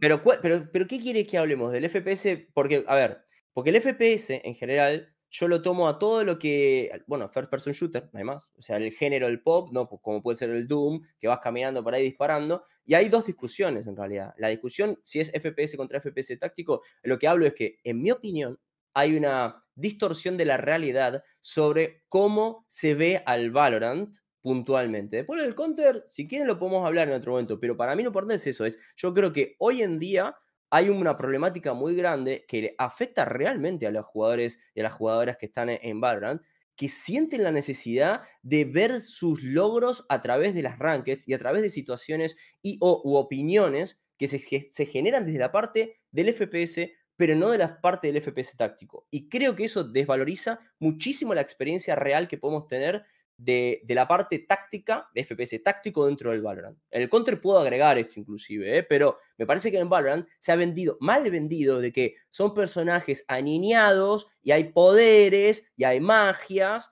entonces por eso no tiene un componente táctico. Y me parece a mí que eh, la gente ha fumado demasiado de, de, streamers que se dedican a poner las ranks y que son número uno de Europa o de su puta madre, y pensar a través de sus opiniones no formadas en la parte táctica, hablar de un juego que es un FPS táctico. A mí me preocupa eso. Y yo quiero andar a que, a que, la, mm. que las comunidades, loco, jueguen en equipo. Perdón, mm. así se abrió. No sé cómo lo ven ustedes. Sí, yo si quiero añado un poco lo mío, que efectivamente lo vamos a centrar en Valor, no lo vamos a centrar en otro juego. Y centrado en Valorant, precisamente desde que lo hablamos, me estoy planteando un poco de hasta qué punto lo estamos enfocando como FPS táctico, porque tú estás hablando de streaming y tal y te lo mm. compro, pero creo que mm. también a nivel compañía, a nivel Riot, a nivel de cómo se vende el juego, mm. creo que llevamos tres años intentando que, el arranque del Q funcione. Y realmente si nos planteamos este juego como full FPS táctico o como uno de los más tácticos y, solo puede funcionar en Firestar. O sea, es un juego que solo puedes llegar a disfrutar o solo puedes sacar la máxima experiencia jugando de 5. Y realmente la única iniciativa que ha fomentado el Firestack es el Premier. Que ojo, me parece una buena iniciativa, de los mejores pasos que se han dado, pero también es una iniciativa que está enfocada a la parte de arriba de la Premier, a la gente que quiere competir a más alto nivel o que quiere clasificarse a algo o llegar más. Yo creo que no está, que realmente no fomenta el Premier es una experiencia que obviamente tú vas a probar con tus amigos, que está muy bien probable y tal, pero yo creo que como lo estás planteando Riot, que al final va a ser clasificatorio para las ligas regionales, lo que va a pasar es que al final siempre te vas a encontrar con gente de mucho más nivel y demás. Yo creo que hacen falta más iniciativas también para fomentar el jugar Firestack dentro de, incluso sin tener que llegar a tryhardear, de una manera casual, teniendo rangos de Firestack, teniendo cosas que te faciliten y yo pongo el ejemplo, porque yo ya sabéis que soy poco humilde, pongo el ejemplo a Counter League. A Counter League te invita a jugar en Firestack, a buscar esa sinergia y tal, pero no es puramente tryhardeo, no vas a. No, no, vas no tienes por qué tener el objetivo de competir. Y yo creo que en parte eso lo tiene que buscar el valor en algún momento. Es decir, oye, esto es un juego para 5 y lo queremos vender como un juego para 5. Y obviamente, pues si estás solo, poner medios para que puedas acabar conociendo a gente y tal. Pero, por ejemplo, aquí qué incentivo hay para eh, llegar a tener un grupo dentro del juego, ¿no? Los grupos se buscan fuera. La que te, dan fobia social, boludo. Claro, pero, es como, o tienes amigos que juegan esto o, qué pasa, ¿Qué, incentivo hay en el momento en el que te dan más puntos? Si quedas top fragger, Totalmente. si quedas abajo de la tabla, en plan, ¿qué, incentivo hay para jugar en equipo? Es como, bueno, yo voy a fregar lo más que pueda, instalar un duelista y ya mañana, pues eh, ya vemos, ¿no? O que no contabilice humo, que no contabilice healing, que no contabilice muros, que no contabilice un montón de utilidades que, que es lo que nutre al Valorant y lo que le hace distinto precisamente al counter, porque se contabiliza como si fuese counter y no es counter. Entonces, ¿cuál es, ¿cuál es el punto? No, no, tiene sentido, ¿entendés? Es como que en el Dota te contabilicen como si fuera LOL y no, no, tienen sus diferencias. ¿Cómo lo Justamente esas diferencias son el punto. para mí, lo que hace difícil o lo que hace complicado que este juego se juegue en equipo en rankings en comparación, como por ejemplo el Counter, es que en el Counter al final todo el mundo tiene la misma utilidad y a nivel macro es como que, vale, cada equipo puede tener su manera de jugar, pero hay, creo que está todo mucho más, eh, digamos, estandarizado en lo que, lo que es estándar y lo que no. En plan, estas flashes son las típicas, las defaults, las que todo el mundo usa o deja de usar. Estos son los que más o menos todo el mundo controla y a partir de ahí puedes buildear eh, con unas pocas comms y, y, un par de tíos que dirijan un poco la ronda algo bastante potable a nivel macro, a nivel de cómo jugar la partida. Creo que en Valorant hay mucha más diferencia en cuanto a playstyles, diferencia de composiciones, diferencia de cómo se juegan ciertas cosas, entonces es mucho más fácil que se junten cinco personas que a lo mejor eh, tienen un concepto de cómo se juega el mapa muy, muy diferente en función de la composición que juegan en su equipo, en función de cómo entienden el Valorant, en función de, las, de los roles que juegan o que tenga que jugar alguien un rol que no no, no, no es main o que filee, etcétera, etcétera, etcétera. Y eso al final lo hace extremadamente complejo eh, de, tener una experiencia pues agradable en Rankeds. Eso y evidentemente la propia gente, que, que, lo hace más complicado aún de lo que, de lo que ya sería de base. Yo creo que como lo ve antes, de seguir el debate, quiero saber un poco la opinión de ah. Mitsu y de Ruby también, que son los novitos, coña, que hay que darle. Flipado. ¿Cómo lo veis usted este debate filosófico que hemos tenido? Em, lo que yo estuve pensando, eh, tomando un poquito el tema del, del CS, estoy de acuerdo que tipo el CS es como, esta flash, este pixel, te lo tienes que saber porque si no, no puedes jugar CS y, es así. Pero en cambio el Valorant es mucho más flexible y tiene mucho más espacio para ir variando y, por eso el, meta y cada año es como más eh, emocionante ir viendo porque que, ¿Con, qué nueva meta nos van a traer? Tipo, el, más ejemplo, el, ejemplo más notable en el Haven, con la Viper, la cortina, que antes siempre era como el, el, Bridge, por ejemplo, pero ahora con la cortina como que empieza a cambiar un poco el meta, etcétera. Creo que las diferencias son. Eh, o sea, por ejemplo, tomo el ejemplo de, la defensa, de, de, un mapa, etcétera, cualquiera, de CS o de Valorant. Está el cómo, el cuándo y el, el dónde. Y en los tres en, los dos juegos está el cómo, el cuándo y el dónde, pero en el Valorant el cómo es mucho más complejizado, porque ¿Cuándo adelanto? Ok, eso es una. ¿Dónde adelanto? También es una, porque hay que saber información, etcétera. Pero el cómo en el CS es mucho más estable y en el Valorant es como eh, me abro dry pick o me abro con un stun, con una flash, con un perro, etcétera. Y ahí retomo lo que decía Cami, que el tema de las rankeds, a veces ese cómo es muy inestable, es muy poco organizado, no es en equipo. Eh, cuando estás jugando a 5, la, utilidad está mucho más eh, como desfauteada, por así decirlo. Eh, y de, repente hay un jugador que es pro player, etcétera, se mete en ranked y hay un tipo que le pushea todos los humos todo el rato y lo, mata, le, le, pone una porque no se lo espera, porque así no se juega, no, se juega el, el jueguito.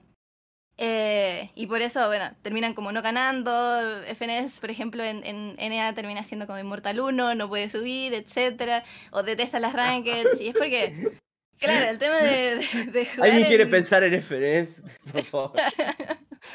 Pobre FNS. Pero sí, creo que ese cómo en el CS y en el Valorant está muy diferenciado y en un juego en equipo de Tier 1 a un juego en equipo de Ranked, ese cómo también está muy diferenciado. Totalmente. Mm. Me enredé, perdón, le expliqué. No, no, no, no, Ruby, no, no, al revés, creo que ha sido la hostia. Ruby, ¿cómo lo ves tú este conflicto? Que además tienes la experiencia de traer a jugadores de ranked, ¿no? Como por ejemplo en Mena pasaba, ¿no? Que antes no había tanto equipo competitivo, la mayoría de jugadores que salían eran de ranked. Yo hablaba con Future, por ejemplo, mucho y, joder, ha tenido problemas de poder adaptar eso, ¿no? Sí, al final muchos jugadores vienen de ranked, pero estamos ante un juego que la gran diferencia que tiene con el counter es que Tú en el counter, como jugador, puedes adoptar cualquier rol.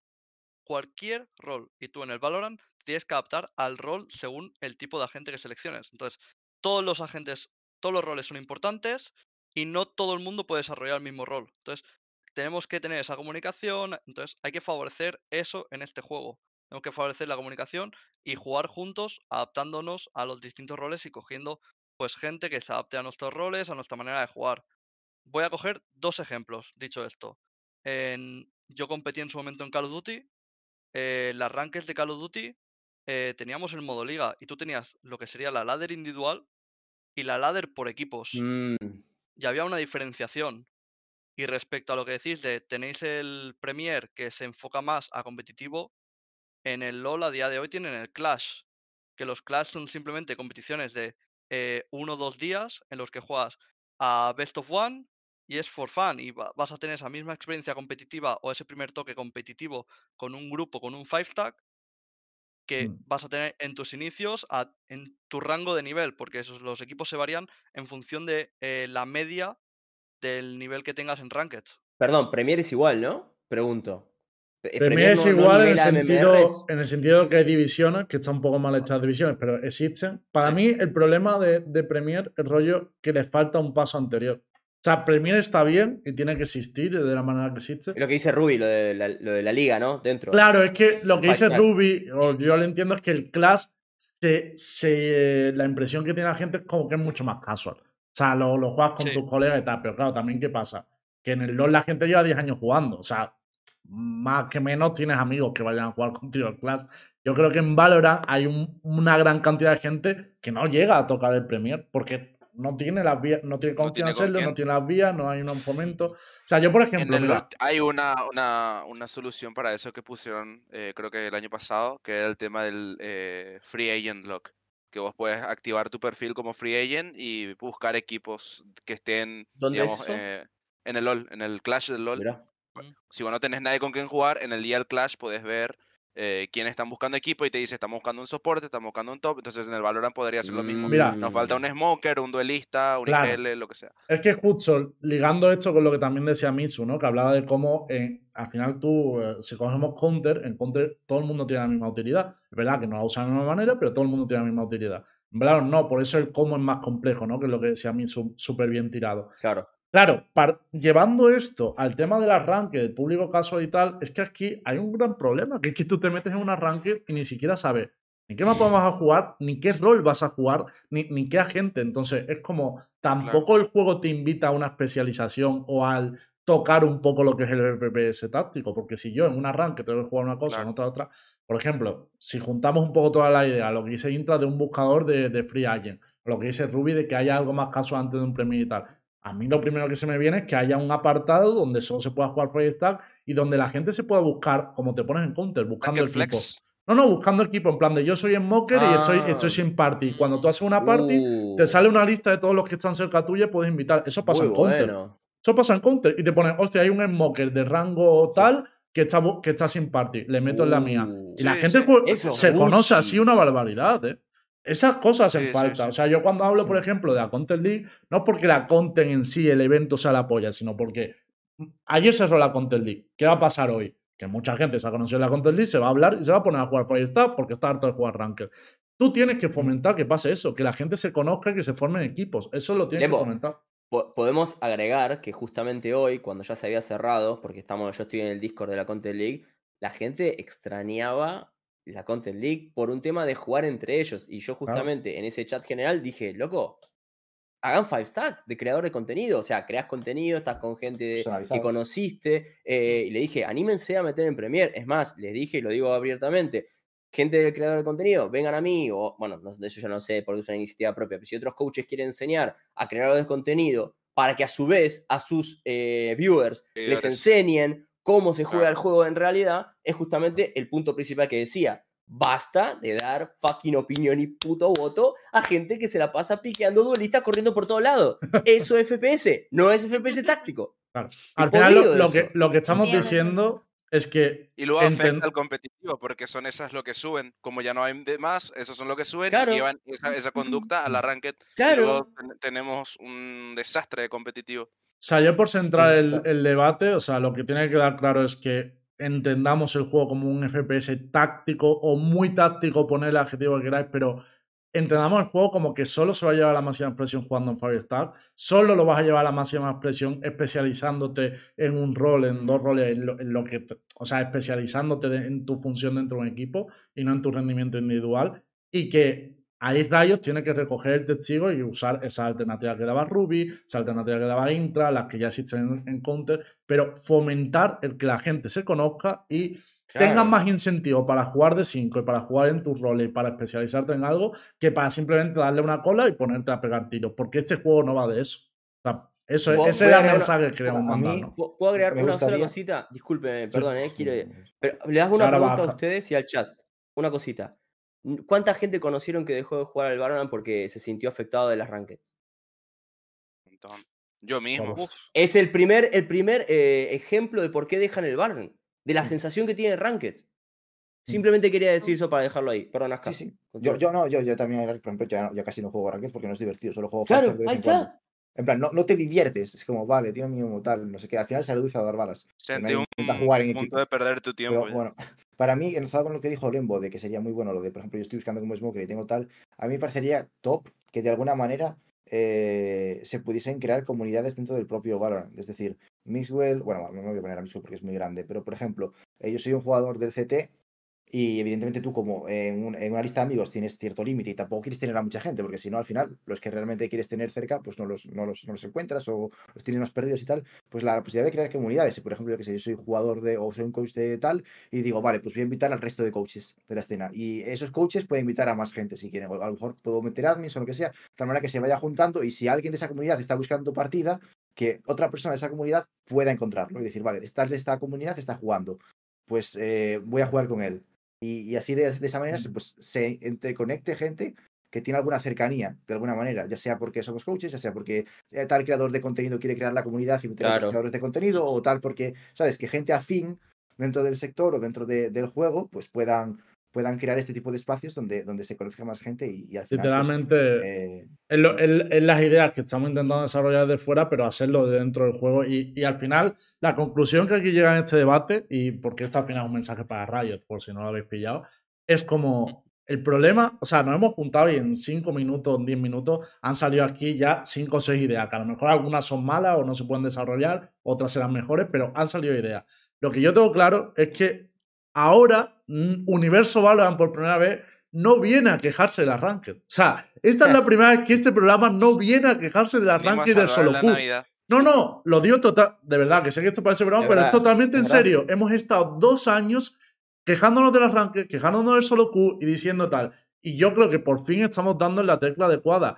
El problema no son las ranked, el problema no es solo Q, el problema es que tenemos que dejar de intentar arreglar el solo Q. Que eso no es el juego. Vamos a intentar arreglar el juego a través de Firestack y a, través del fomento de las comunidades. Hay iniciativas de eso. Aquí ya tienen este ratito de programa muchas ideas. Cada Misu, Ruby, Aska, Intra, Kami ya tienen muchas ideas. Si quieren más, hacemos un programa solo de esto. Traemos a un desde Riot y lo discutimos. Pero el problema es de enfoque. O sea, eso ha quedado muy claro. Dejen de enfocar dejen de intentar arreglar el solo Q, vamos a arreglar el juego y eso pasa por Five Stack y que la gente pueda juntarse dentro del juego y no juegue sola. Ya está, vamos para, para mí lo, principal aparte es un poco lo que comentamos, que por la naturaleza del juego ya el solo Q va a ser un desastre. Claro. ¿Sabes? Eh, solo por cómo es. Ojo porque Tatu, perdón un segundo, pero se le ha ido la, la olla Tatu, ah, acaba de, regalar 20 subs en el canal. Mira, lo único que voy a pedir la gente que le ha caído sub, intentar montar un Firestack cada uno, tío, sois 20 personas. Con que salga uno, ya hemos ganado. Cuatro, cuatro, equipos y. Sí, sí. Ya ves, Un inciso, que seguro que a Aska, Kami y a Intra les ha pasado. Eh, vuestros jugadores, para mejorar a nivel individual. Y a Misu, que es coach, muy feo. es verdad, Misu es coach ahora. Eh, a vuestros jugadores les pedís que jueguen Ranked, ¿cierto? No. Para... no. Eh, sí. Para que me para que mejoren a nivel individual. Eh, tal y como están a nivel a día de hoy, es inviable para ellos poder mejorar a nivel individual en específicos mapas con específicos agentes. 100%. Es muy frustrante. Mm. No, porque aparte, porque aparte el hecho de que de qué les sirve a ellos practicar con, qué sé yo, que practiquen con un Omen y el, tu, equipo te saca una deadlock. es una situación irreal a la que se tiene que adaptar, que nunca va a vivir en, en, mi equipo, que nunca va a tener que jugar en contra. O ¿Cómo defender contra tres Pero vamos a ver, también, también tenemos en cuenta que, o sea, uno sabe a, a, las rankeds a lo que va, o a lo que puede, lo que puede mejorar en las rankeds y lo que no puede mejorar. Rankeds puedes mejorar awareness, puedes mejorar eh, cómo tomas ángulos, puedes mejorar eh, cómo jugar tú de manera individual, es decir, cómo intentar tirar del carro con acciones individuales, que eso en equipo a lo mejor no lo quieres fomentar, pero a lo mejor un jugador que es muy pasivo, que muy tal, pues le dices, oye, juega Ranked, se intenta eh, testear límites o eso está bien. Pero claro. pero claro, solo para determinados jugadores, otros, pues yo les digo que se enfoquen más en verbots, en, jugar DM, que no necesitan tanta ranked, depende un poco de tal. Pero es lo que decís, usted, ahora mismo en las rankeds eh, a nivel competitivo, pues no. Pero que también Aska, yo entiendo que le pide que entrenen eso en Ranked porque no hay otra cosa. O sea, juega Ranked porque es la única manera que te de jugar juego. Porque, por ejemplo, yo, cuando hemos abierto la, en la Contest League, había un apartado que era Pro Hub, que era solo para profesionales y tal es mil veces mejor jugar ahí, que vas a jugar tu rol o vas a jugar con un cierto orden, que jugar la ranked. Lo que pasa que eso es algo súper puntual, donde había poca gente y tal. Eso sí, en el juego, por ejemplo, lo que hemos dicho antes, ¿no? Un buscador con tu rol, con gente de tu nivel y tal. ¿Le vas a decir a tu jugador que se vaya a jugar solo Q tocándole cualquier gente o le vas a decir, no, vete a la cola de, del modo champion, como se quiera llamar, a meter smoker y a jugar con gente de tu nivel de smoker y testeando los límites con tu rol. Le vas a mandar ahí siempre. es como el, el sistema que tiene el LOL, ¿no? Que, o sea, no sé si se refieren a eso, que tipo, antes de tirar cola, te piden seleccionar el rol preferencial y el segundo el rol. secundario. Sí, el tema es que, o sea, estuve pensando, eso podría ser viable, tipo, para rangos, no sé, de ascendente para abajo, pero, no sé, al menos en, en LAS, aquí los Radiants están media hora, 40 minutos en, en cola. Entonces acá, por ejemplo, no, no es viable. Se van todos a Brasil, etcétera, que capaz ahí sí se puede pero si el tema de, de Riot de no hacerlo es porque, ok, si hacemos eso, chucha la si hacemos eso, la gente que va a tirar esa cola para jugar como con roles específicos y, la gente que va a tirar la ranked normal se va a dividir, se va a splitear, entonces el tiempo de espera va a ser aún mayor. Y, al principio, al principio. Claro, al principio, al principio. Mm si tengo que decir quién tiene que morir, Mitsu, que muera el solo Q. También os digo, digo que muera. después sería más amigable el tema cogiendo, cogiendo el testigo de Mitsu, porque es un problema que yo he tenido, por ejemplo, cuando he hecho la cuando, hemos, cuando hemos hecho la Content hemos tenido también ese problema, que no había suficiente gente para la cola de la pro, entonces no saltaba y tal. Mm. Yo, por ejemplo, si ese es el problema base, ¿vale? Crea el modo champion, el modo este que hemos hablado y tal, y ábrelo solo dos horas al día, o ábrelo una hora al día durante el resto del día la gente va a seguir jugando bueno. normal y tal. A esa hora va a estar todo el mundo esperando, te aseguro que va a petar la cola a esa hora. Lo digo porque hay soluciones, o sea, yo entiendo que hay problemas, pero por eso digo que no es una presión. Que se, pueden, que se pueden hablar, sí. No, no, si, si lo que ha dicho Misu, de hecho, seguro que es la primera respuesta de alguien de Riot, si la ha tirado perfecta. Si el tema está en que si tienes el enfoque correcto, es cuando empiezas a buscar las soluciones. El problema es que en vez de, poner el enfoque de queremos que la gente juegue en 5, y entonces vamos a ver cómo hacemos el camino, llevamos muchos años en plan de cómo es mejor la ranked, si baneamos, si ponemos un sistema de baneo y tal. Como, tío, que, que, no vas a fomentar que en ranked la gente juegue el FPS táctico, es que no se puede jugar en ranked de solo Q, tienes que buscar otro sistema. Entonces, yo estoy de acuerdo en que va a haber problemas, como ha dicho Misu, no es tan fácil como aquí lo planteamos, pero si se tiene ese enfoque, yo ya estaré feliz, aunque luego se logre la mitad, ¿sabes? Lembo, mm. premiación, skin o skins solo conseguidos ganando esto, ¿sabe qué? Todos, todos. Como hacen en el LOL, como hacen en el LOL. ¿Ah, sí? lo, lo, que me molesta de Riot es que muchas de las cosas que faltan en Valorant ya la tienen en LOL. En LOL, ya tienen sistema de repeticiones, ya tienen sistema de honor, ya tienen sistema de clash eh, semanal con el sistema del free agent. O sea, tienen un montón de recursos los, jugadores de ¿eh? LOL y que ya tienen literalmente los bloques de código, ya lo tienen, tienen que cambiar el nombre de Valorant a LOL y los colorcitos y un poco la funcionalidad y ya está, porque ya lo tienen hecho. Querrán hacer una experiencia diferente al LOL. Pero, por ejemplo, lo que dijimos, lo de, conseguir, lo de conseguir comunidad, ya también lo tienen en Valorant, en China, como anunciaron en su cliente, van a tener el apartado de comunidad. O sea, ¿Ah, porque, claro, o sea, tipo, toda esa, toda esa esas ideas que estaban proponiendo ya la tienen. No, no es tan pro como lo que ha hecho Otra, otra, otra, razón por la que China nos va a pasar por encima. Otra razón por la que China nos va a pasar ¡Viva China! Ojo. Eh, pero bueno. Y, lo, que decía de las skins, que, que, también en el Clash te dan cosas, cajitas o skins o, puntos radiantes, me da igual. Lo que sea, te, te, dan cosas por ganar el Clash, incluso por salir segundo o tercero, o sea, te dan cosas. Pero en premio te, dan una pija. En premio te dan un Te dan una tarjeta, pero nada importante. Que no te nada importante. Eh, vamos igualmente a ir cerrando este tema, que ha sido, salió de una fumada, pero yo creo que el mensaje final ha estado perfecto, o sea, el, el cambio de enfoque que, pedimos. Pero bueno, y por cierto, no, la Universo soluciones. No, pero yo, yo, sinceramente no creo que estemos dando una solución, pero creo que estamos dando una crítica más certera que las que habíamos dado hasta ahora.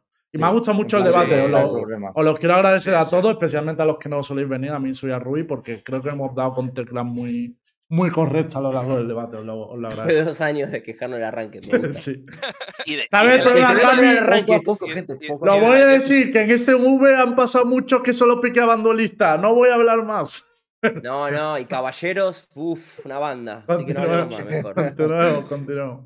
Eh, nos toca seguir un poco andando en estos temas porque, eh, bueno, eh, Misu, por cierto, que no sé cuánto tiempo tenías, tú cuando quieras irte me, me avisas sin problema, ¿eh? Que Me están echando, me están echando. No, no, no, no. estoy bien, estoy bien. Yo, yo lo que os queda. Volvé cuando aprendas a ser coach, te dijo. Qué malo que Pero Intra, si es mejor coach que tú, ¿qué estás hablando? Intra, y llevas dos años intentando. ¿Qué estás contando? Eso también es ¿Saben qué pasa? Es que yo venía, Cami me dijo, no, te invito a Universo Valorant, etcétera, y yo dije, ya, dale, ¿cuánto va a durar? Como Dora, y yo dije, chuta, Dora, y eh, como escuchando ahí a cinco personas, qué Escuchándolo, habla tú. Probando mi paciencia, nada, pero está entretenido, está bueno. Yo por eso te digo que cuando tú quieras, como si me lo quieres decir por privado, yo me invento algo, no te preocupes. Eh, no, pero hay un tema que hoy tenemos que hablar que siempre cae a debate y voy a salir también. Es que al final el, tío es buena gente, o sea, sabe que tenemos una oficina de, de valor muy larga, que no hay muchos torneos y entonces nos lo... Espera, espera, espera, espera, espera. Acabas de decir que tío es buena gente y estamos hablando de quién. Sí, espérate, pero voy a explicar por qué. La season es muy larga, no hay torneo y en vez de montar torneo lo que hace es darnos contenido cada dos días para, para, que podamos hablar. Claro, para que podamos hablar. Lo único que digo es que a partir de este tipo, la peor tortuga ninja es la que más me gustaba. Leo, pa' afuera, loco. Ya, así nomás te lo digo. Me mató a la, tortuga ninja preferida, viejo. A ver, vamos a hablar por si alguien no, no se ha dado cuenta ya. jugador de Fanatic favorito también. Es que estamos Vamos a hablar por si alguien no se ha dado cuenta. Pero déjeme, déjeme. Vamos a hablar por si alguien no lo ha entendido, que no todo están tan así. De el señor Leo Faria. Hoy ha dado una entrevista en Brasil yo he visto la anuncio de entrevista y he dicho, hoy vamos a tener contenido Universo Valorant. Sí, mi amigo, te lo juro que cuando he visto el anuncio lo he dicho y digo, No me ha fallado, mi amigo Leofaria. Tenemos contenido en Universo Valorant. Voy a resumir un poco los puntos por los que se le ha criticado y tal y no sé qué, pero empiezo por el más fuerte, que este directamente lo traducido con, con inteligencia artificial para que lo tengamos. Por favor, pon el video ese que me cae de risa. Está guapo. Está guapo, tío. No me digas que no. A ver, el punto más tocho de la entrevista, por poner contexto también. En Brasil se han ido prácticamente todos los equipos de la liga, solo queda Red Carney, literalmente, una organización de 10. Se ha ido T-Union, se ha ido Selecionation. Entonces, claro, ha ido un podcast de Brasil. Lo primer, el punto más duro de la entrevista es cuando han preguntado, oye, se nos está yendo todo el mundo, eh, la challenge no es un producto atractivo, ¿qué soluciones tienes para esto? Y esta ha sido la respuesta. Está traducido por IA, no me matéis, ¿vale?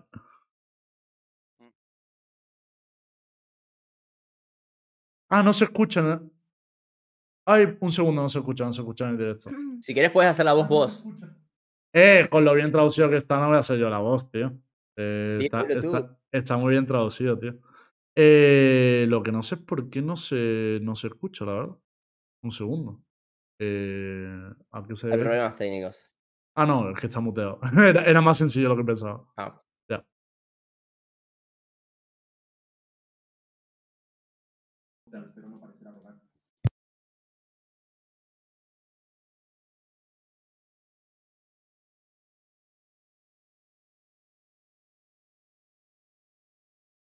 ¿Tengo que escuchar algo? Mitsu. Eh, Pero se escucha en el, en el directo directamente. En el directo, en el directo. Puedo poner igualmente la parte épica si no. A ver, la frase gorda es la que viene ahora. El resto lo podemos ignorar.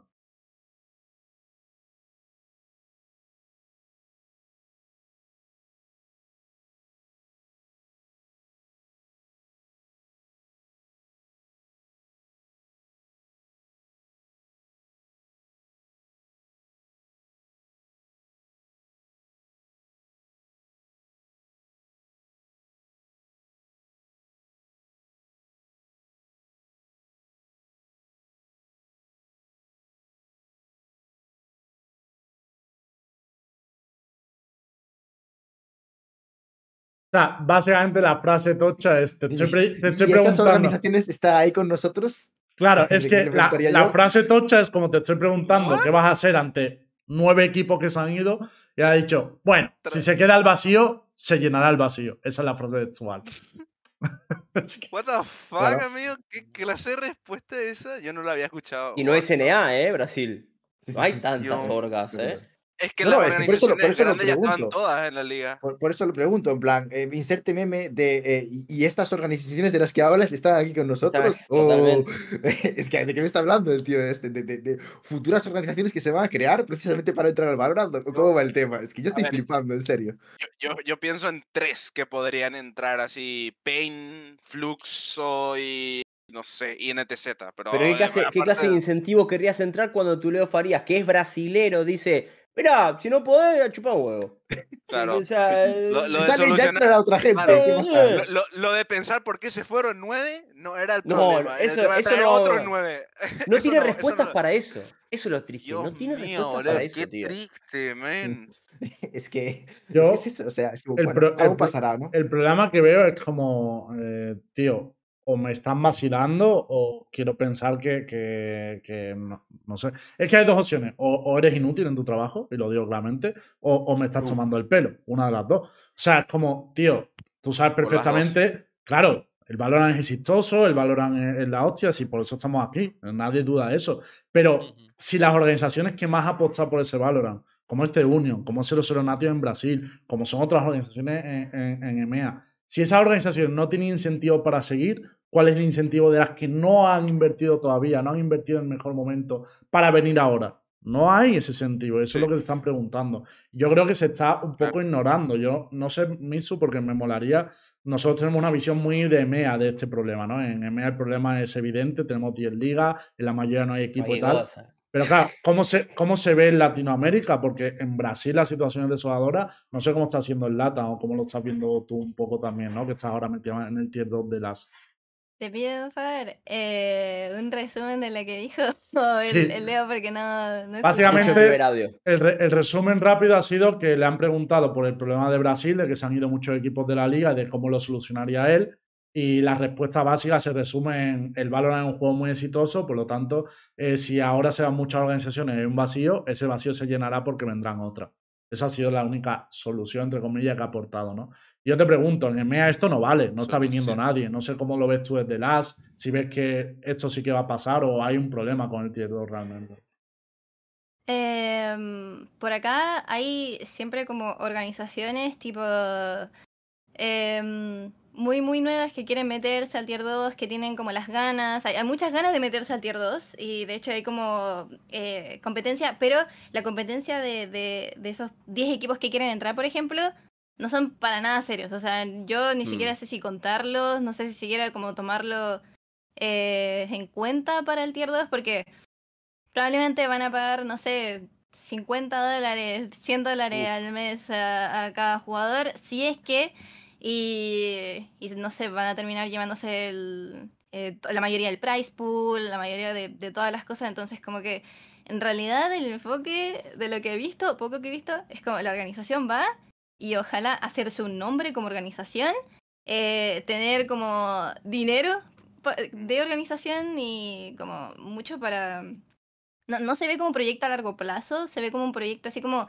este año me meto a Challengers, espero tener dinero a fin de año y después veo qué onda. Pero no, no es como que vea algo serio realmente, o sea, fuera de, de 9Z o de Movistar Optics o cosas así, que no sé hasta qué punto puedan llegar a ser sustentables tampoco.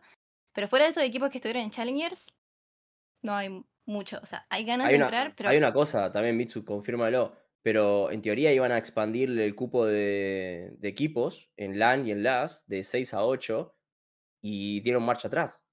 Y eso acude a la, problemática. ¿verdad? No te dejan hacer torneo, no tenés torneo. Y después cuando están entrando, no, bueno, es lo que tú dices, es bueno, ¿cuánto vas a apostar para entrar cuando tenés a este tipo que te está diciendo, mira, me chupa un huevo si estás hoy, porque si mañana no estás, me chupa tres pingas? es rarísimo. y aparte, y aparte lo preocupante es que si las organizaciones que ya tienen los recursos se van, los que no tienen, ¿cómo van a entrar? O sea, no, no entiendo cuál es la lógica, boludo. No, equipos enormes como Six Karma están saliendo. Vos le estás diciendo a un tier 3 que, entre.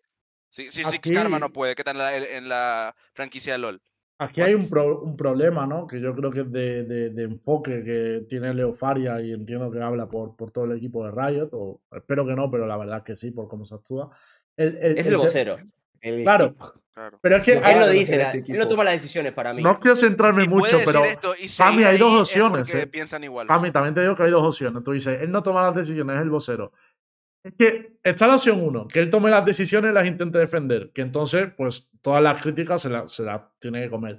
La opción dos es que sea el vocero y no tome las decisiones creo que entonces eligen muy mal los trabajadores, porque cada vez que habla sube el pan. O sea, creo que habría gente que podría vender mm, mejor ese sistema que los varios. O sea, quiero decir, si su única labor es ser la voz, la está liando mucho. Entonces yo no puedo pensar que eso es la voz, ¿sabes? Tiene, también, te digo, también te digo, menudo trabajo, ¿eh? Ser la voz de la tremenda porquería que se está haciendo. No, pero, pero te, digo una, te, digo una, cosa, Aska. Hay gente muy buena haciendo eso. O sea, defendiendo cosas. En Riot.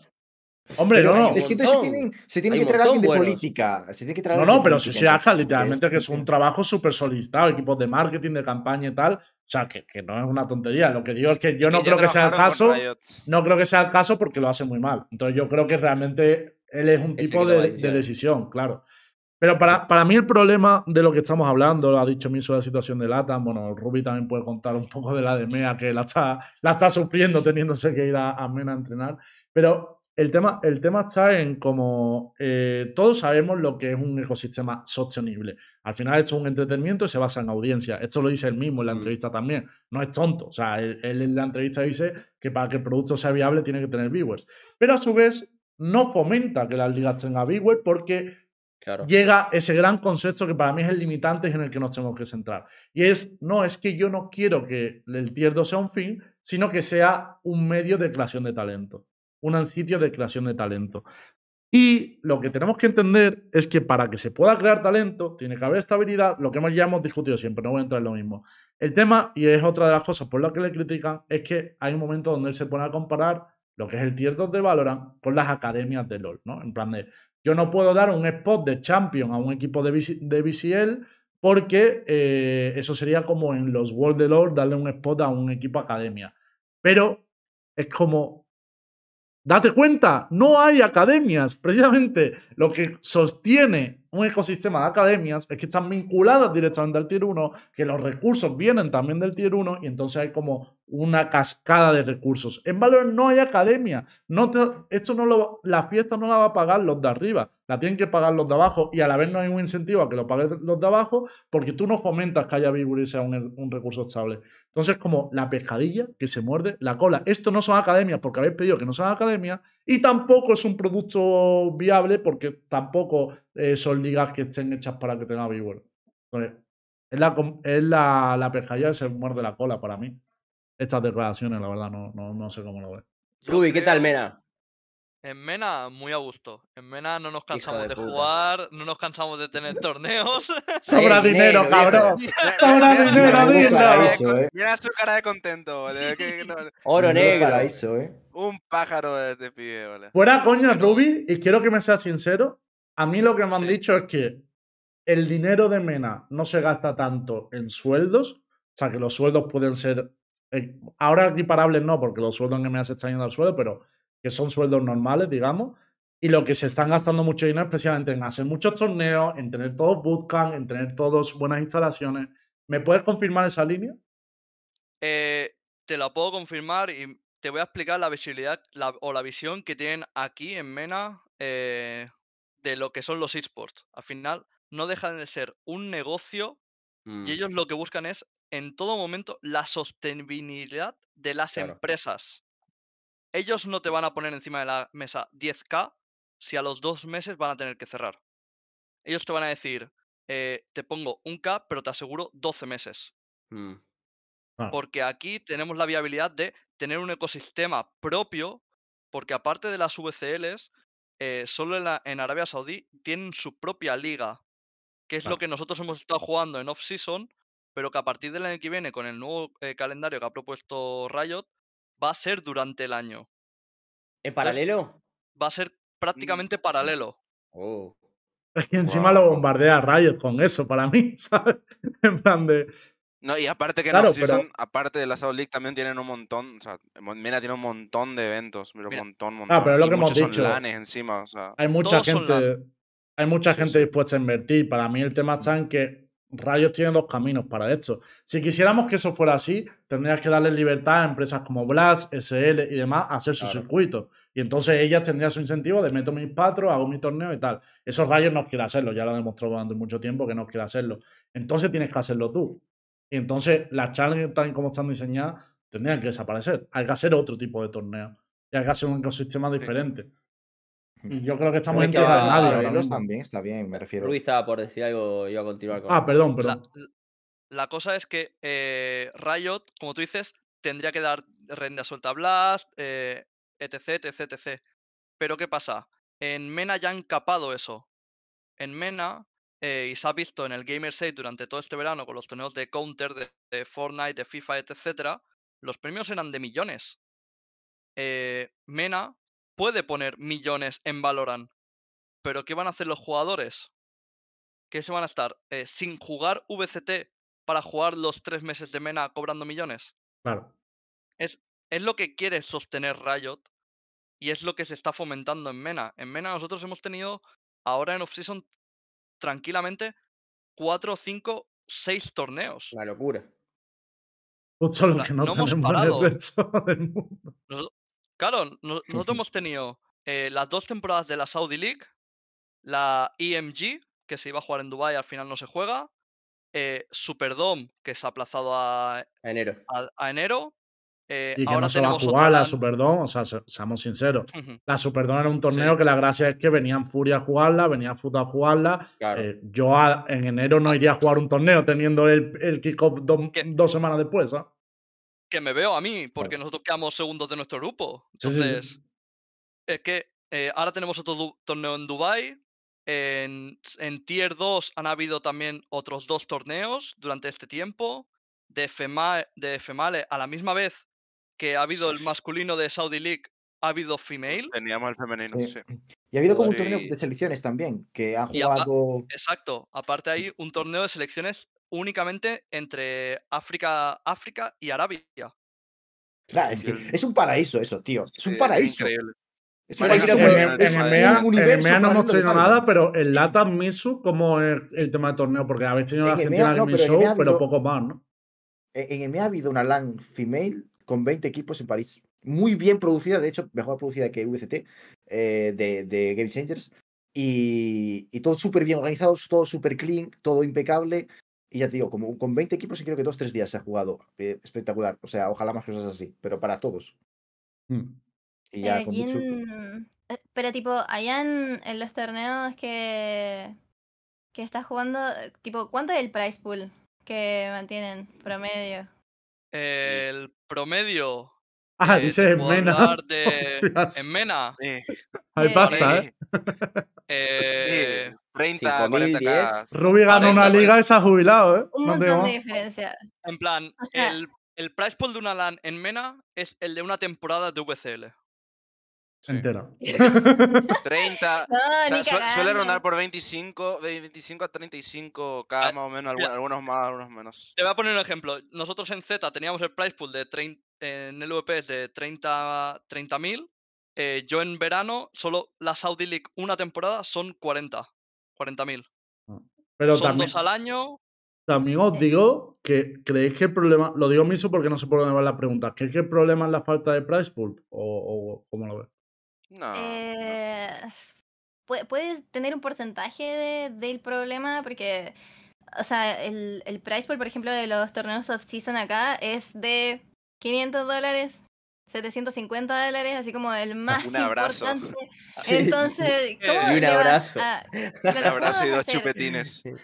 Por ejemplo, en Nottingham hay uno que está estudiando, hay otro que está trabajando hay otros que, dos que son jóvenes, pero que dentro de todo tienen que, o sea, no, no, no pueden seguir así un año más entero, o sea, sin jugar nada y nada importante, digamos, y con 100 dólares al mes. O sea, no es sostenible, no se pueden dedicar a eso, tienen que tener un trabajo extra y el, el foco del jugador obviamente va disminuyendo, etcétera. Entonces, yo creo que el price pool sí es un incentivo que, no sé, incluso el tema de decirle a, tus padres, como me quiero dedicar a esto, quiero empezar a mejorar y tener full time al player, pero no se puede acá en la TAM. Igual, eh, Mitsu, yo, te, O sea, la problemática que tenemos es que Radio tampoco nos permite.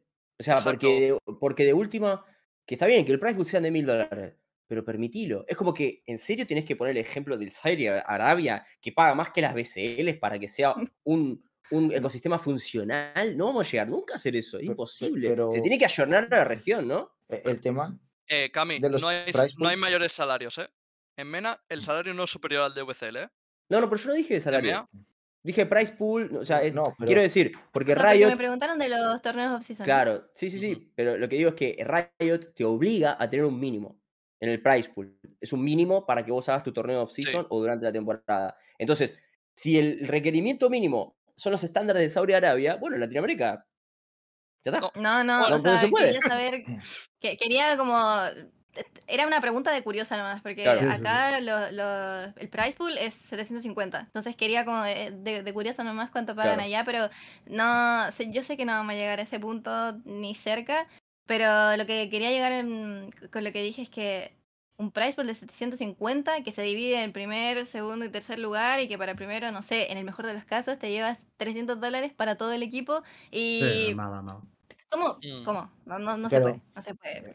El, tema de los price pools es más importante de lo que parece, porque, por ejemplo, ahora Hacen se fue de Game Changers y cuando hablamos con ellos, evidentemente, porque cuando se van, no, te, no se van y dicen, venga, chao, explicaba un poco pues, las, razones por las que toma por las que tomas las que toman la decisión de salirse, ¿no? Y uno de los puntos que se comentaron fueron los price pools, en plan de para una organización parece que no, pero un porcentaje de los de los price pools va para ellos. Si los price pools son irrisorios, no sacas prácticamente nada eh, al final es algo que te echa mucho para atrás. Y realmente tú lo miras bien y una, una, organización que más o menos eh, quede en buenos puestos y tal, si los price pools son relativamente elevados, y creo que es algo en lo que Riot, al menos en las competiciones oficiales, se podría meter, se podría poner un poquito las, las pilas e intentar meter un poquito más de presupuesto ahí, pues sí que te puede sacar eh, un pequeño porcentaje o un porcentaje relativamente elevado del presupuesto de price pools si eres una, una organización con cierto éxito. Porque ya os digo, por ejemplo, nosotros Ascend hemos quedado terceros, terceros y segundos en, en VCT Game Changers y se van a ir. Porque es que no han sacado nada. O sea. ¿No, les parece que ese dinero que está inyectado de Saudi Arabia y China y otros lugares, que uno recauda por la licencia de Riot, no debería ser inyectado en regiones que, que no tienen para poder fomentar su propio price? Mira, Cami, yo te, hablo, te hablo claro. No hay un problema de dinero. Y esto me puedo pegar con quien quiera de, de Riot, puede venir y lo puedo decir. Te explico por qué no hay un problema de. Eh, un segundo, desarrollo el argumento. Te explico por qué no hay un problema de dinero. Los esports, para cualquier empresa de videojuegos, invertir en el esport es invertir en marketing. Esto lo tenemos claro. Es una forma de publicitar tu juego y que tu juego viva en el tiempo. Counter-Strike ha vivido tantos años porque tenía un esport fuerte. Eso está claro. Entonces, ¿cuál es el tema? Un presupuesto de marketing, la gran mayoría, cuando tú lo inviertes, no lo esperas, eh, no esperas retornarlo. Eh, en dinero, por así decirlo. Esperar retornarlo en fidelidad, cliente, posicionamiento, branding. Hay como muchos objetivos que puede tener una campaña de marketing. Pero el tema está en que muy pocas inversiones en marketing se recuperan directamente. Pero precisamente el eSport de Valorant es una de ellas. Me voy a un ejemplo muy concreto, que son el tema del skin. Vamos a suponer que el eSport de Valorant, o sea, los torneos de Valorant, no venden una sola skin de todos los pases, no fomentan que se compre una sola. Es un absurdo, obviamente si se fomenta, pero vamos a, suponer que no. Pero hay uno que está seguro que sí lo fomenta, que es la skin de Champions. Si no existiera la Champions, no se vendería ese pack. Eso está clarísimo. Claro. Esa skin de Champions, la última generó más de 20 millones. Yo me puedo pegar con quien queráis que no se está invirtiendo 20 millones en, en Valorant. en, el eSport de Valorant. Entonces estoy diciendo, un segundo, termino el argumento. Es una inversión de marketing que está teniendo retorno en inversión y que se está pagando sola. Por tanto, no es un problema de dinero. Con que esos 20 millones se invirtieran puramente, ya te estás pagando el eSport, ya te lo digo. Pero y, te digo más, ya no solo las skins de Champions. Es decir, por ejemplo, las típicas skins eh, que son, digamos, propias de ciertos jugadores, que con la Glitch Pop. ¿Tú te crees que la Glitch Pop se vendería lo que se vende si que no la jugase? Por supuesto. La, pero como eso es más difícil de medir, no lo he metido. ¿sabes? No, claro. no, cuento eso porque es difícil de medir. Pero pero sabes que hay un impacto, o sea, sabes que, sabes que solo hay. Pasa en el LOL, cuando, cuando cierto top laner juega con X skin, esa skin se vende más, es así. Y, pasa con las skins de equipos y demás. O sea, al final eh, hay maneras, hay maneras eh, dentro del juego en las que tú puedes rentabilizar y hacer que ese price pool suba. Al final el price pool es una parte importante y es algo que se podría inflar mucho más por parte de Riot, ya sea metiendo este tipo de incentivos a nivel skins o incluso con propio dinero de la empresa, que al final es marketing, es dinero que tú metes y que va, o sea, no es dinero que tú estés tirando a la basura. Aparte de que es el marketing, e, ese dinero lo va a absorber organizaciones que luego lo están reinvirtiendo en tu juego. El rollo es, lo la importancia que tú le quieras dar a, al eSport. Y, el tema está en que en estos tres años estoy seguro que van a facturar mucho más de lo que Rayo esperaba, porque no, no tenía previsto el efecto pandemia. En la pandemia, bro. Pero en la pandemia se. claro, por eso digo, ese, ese, aspecto no, ese aspecto no lo, tiene, no lo tienes esperado. Entonces 100% ingresa mucho más de lo que esperaba. Y lo que estamos diciendo es que invertir en el eSport es invertir en que el juego dure muchísimos años más. Y a mí la sensación que me da es que Rayo está jugando a, ya tengo la experiencia del LOL, ya tengo eso ahí, está jugando al equilibrio de mínima inversión posible, máxima durabilidad. Y le entiendo que lo juegue es una empresa, pero también nuestra función como gente del eSport, como gente que nos gusta el valor, es decir, señores, que yo entiendo que tenéis que ganar dinero, pero aquí queremos ganar todos. Y, eso es lo que te estabas diciendo. Pero al final, que salgan tres veces consecutivos mejor eSport del año, fundamenta que lo que están haciendo está bien y es suficiente. Fundamenta, ah, fundamenta que, es, suficiente, Cami, pero es la estrategia más rentable. Perdón, perdón, time out, time out. Del videojuego, no del videojuego competitivo. ¿No? Como dijimos FPS y FPS táctico, está obviamente, videojuego competitivo. Esports y videojuego. Son muy críticos, pero es obvio que es suficiente. Es obvio que Valorant lo está haciendo bien, si no está ya donde está. El tema está en, creo que eh, está midiendo mal el equilibrio, que todavía se puede invertir más para que haya un retorno mayor. O sea, porque lo que tú dices, están entrando en regiones como China, en Arabia habrá empresas que quieren invertir, en, EMEA y demás, ha habido muchas empresas que han querido invertir y por el formato no lo han hecho, por el hecho de no poder sus propios En LAS también, Lembo. Eso es lo que a mí me sorprende. En LAS ha habido, eh, conozco gente, gerentes de marca. Y le han puesto problemas. Que han dicho, loco, no me dejan hacer un torneo y querían pues poner 10 mil dólares. Lo que estamos hablando es que entonces inyecta más tú. O sea, si no dejas que venga de fuera, inyecta más tú, pero no ponga el candado que yo siento que ahora se está poniendo al juego. ¿Y por qué se le pone un criterio diferente a las regiones? Pregunta. ¿Por qué? Eh, no sé si es Yo creo que no hay un criterio distinto. Claro. Porque, para que tú te hagas una idea, eh, los price pools de Mena están capados. Mm. en plan, el price pool que ponen en Mena es el máximo que Riot les permite poner. Por, pero, entonces no me digas que no hay diferencia en región. Si el otro le pone un mínimo, tiene el máximo. Claro que hay una diferencia. Para, mí también. pero, pero, no pueden poner un mínimo, porque si no en LATAM no había ningún torneo. Hay un mínimo, claro. Hay un mínimo, hay un mínimo para Van a venir a darse un high five y se van a ir. No, no, es que, no, no, que intra, hay un que hay un mínimo. Que tú no puedes organizar un torneo si no llegas a ciertos niveles. O sea, que lo hay. Que no te dejan. Pero en la sí, pasa eso. Sí, sí, sí que estén bajo, bajo ese mínimo no estarán bajo el publisher de Riot. Bueno, claro, el también es cero, entonces, porque yo también, sin por no darle vueltas al debate, porque al final este debate... Toma, toma, toma, toma. Intra, lo que no estás entendiendo es, todo lo que estamos hablando acá están homologados por Riot. Lo que estamos hablando es asociados a Riot. Cuando vos hablas de cualquier otra cosa que no tiene un price pool elevado o máximo, está bien, pero ellos no te homologan, no te ponen publicidad. Vale, estamos hablando para que entren dentro del circuito de Off-Season, de la lista de torneos que ellos hacen, que no entra nadie. de todas maneras, Off-Season, Official Eleven y todo que Vamos a ir, vamos a ir terminando el programa, que se, nos, se, nos, está alargando más. Simplemente.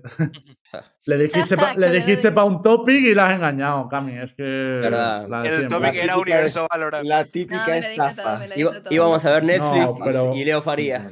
Por concluir esto, simplemente hay que hablar de que se puede invertir más dinero si se invierte mejor. Ese es el mensaje que estamos lanzando y por eso hablamos tanto de cambiar formato, cambiar calendario y también tal, para que la inversión sea más, más, más coherente y más lógica. Y por concluir, enlazándolo también con el debate filosófico anterior, si tienes ese enfoque de que el FPS táctico tiene que ser, es un FPS muy táctico que solo se puede jugar en Five Star, el eSport en Valorant es todavía más importante que cualquier otro juego. Por lo que hemos dicho, porque el arranque en solo Q no va a funcionar nunca. Y en otros juegos sí que funciona. Entonces, como. aparte, LOL no quitaron el audio. No, quitaron la voz porque se insultaban todo el día. No hay voz, no, no, no, hubo No, no, en un, en un comienzo no hubo voz, ¿están seguros? Nunca hubo voz en, LOL, nunca. Se plantearon ponerla y lo, lo, que, lo, que, hicieron fue, claro, lo que, lo que hicieron fue agregar voz, pero para primates. y después lo quitaron. Claro, no, no, sigue, sigue. Ah, sí. Ah, claro, pero porque es en party, o sea, estás con mm. tus amigos. O sea, testearon su propio juego y dijeron, no, mejor no. No, no, es que en el LOL directamente es imposible. Si pones no.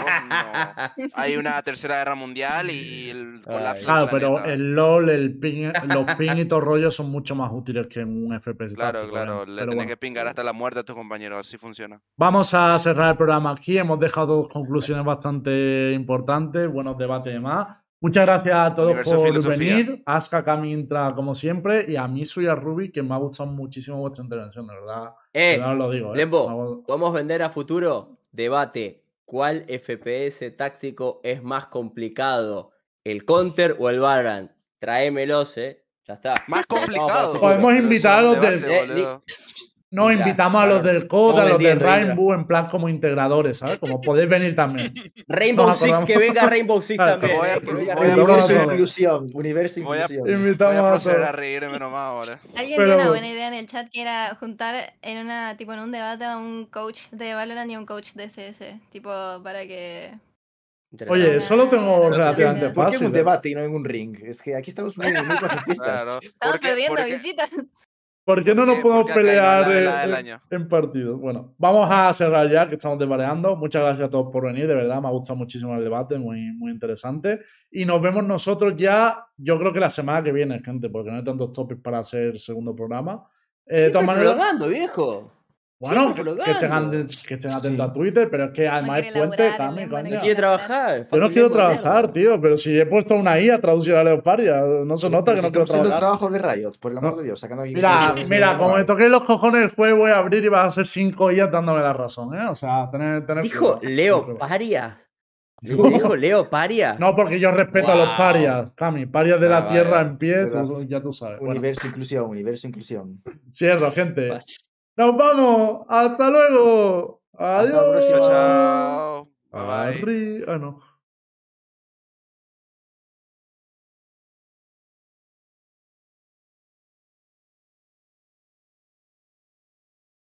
Bueno, un segundo. Vale, gente. Vamos a ver, Riquelme. Gente, problema técnico. Un segundo. Ahora, ahora la despido de verdad, ¿vale? O sea, ha habido un problema técnico, hemos vuelto y ahora sí que nos despedimos. Ahora sí, hace como que no hemos hecho nada. Adiós, hasta luego. Hasta la próxima.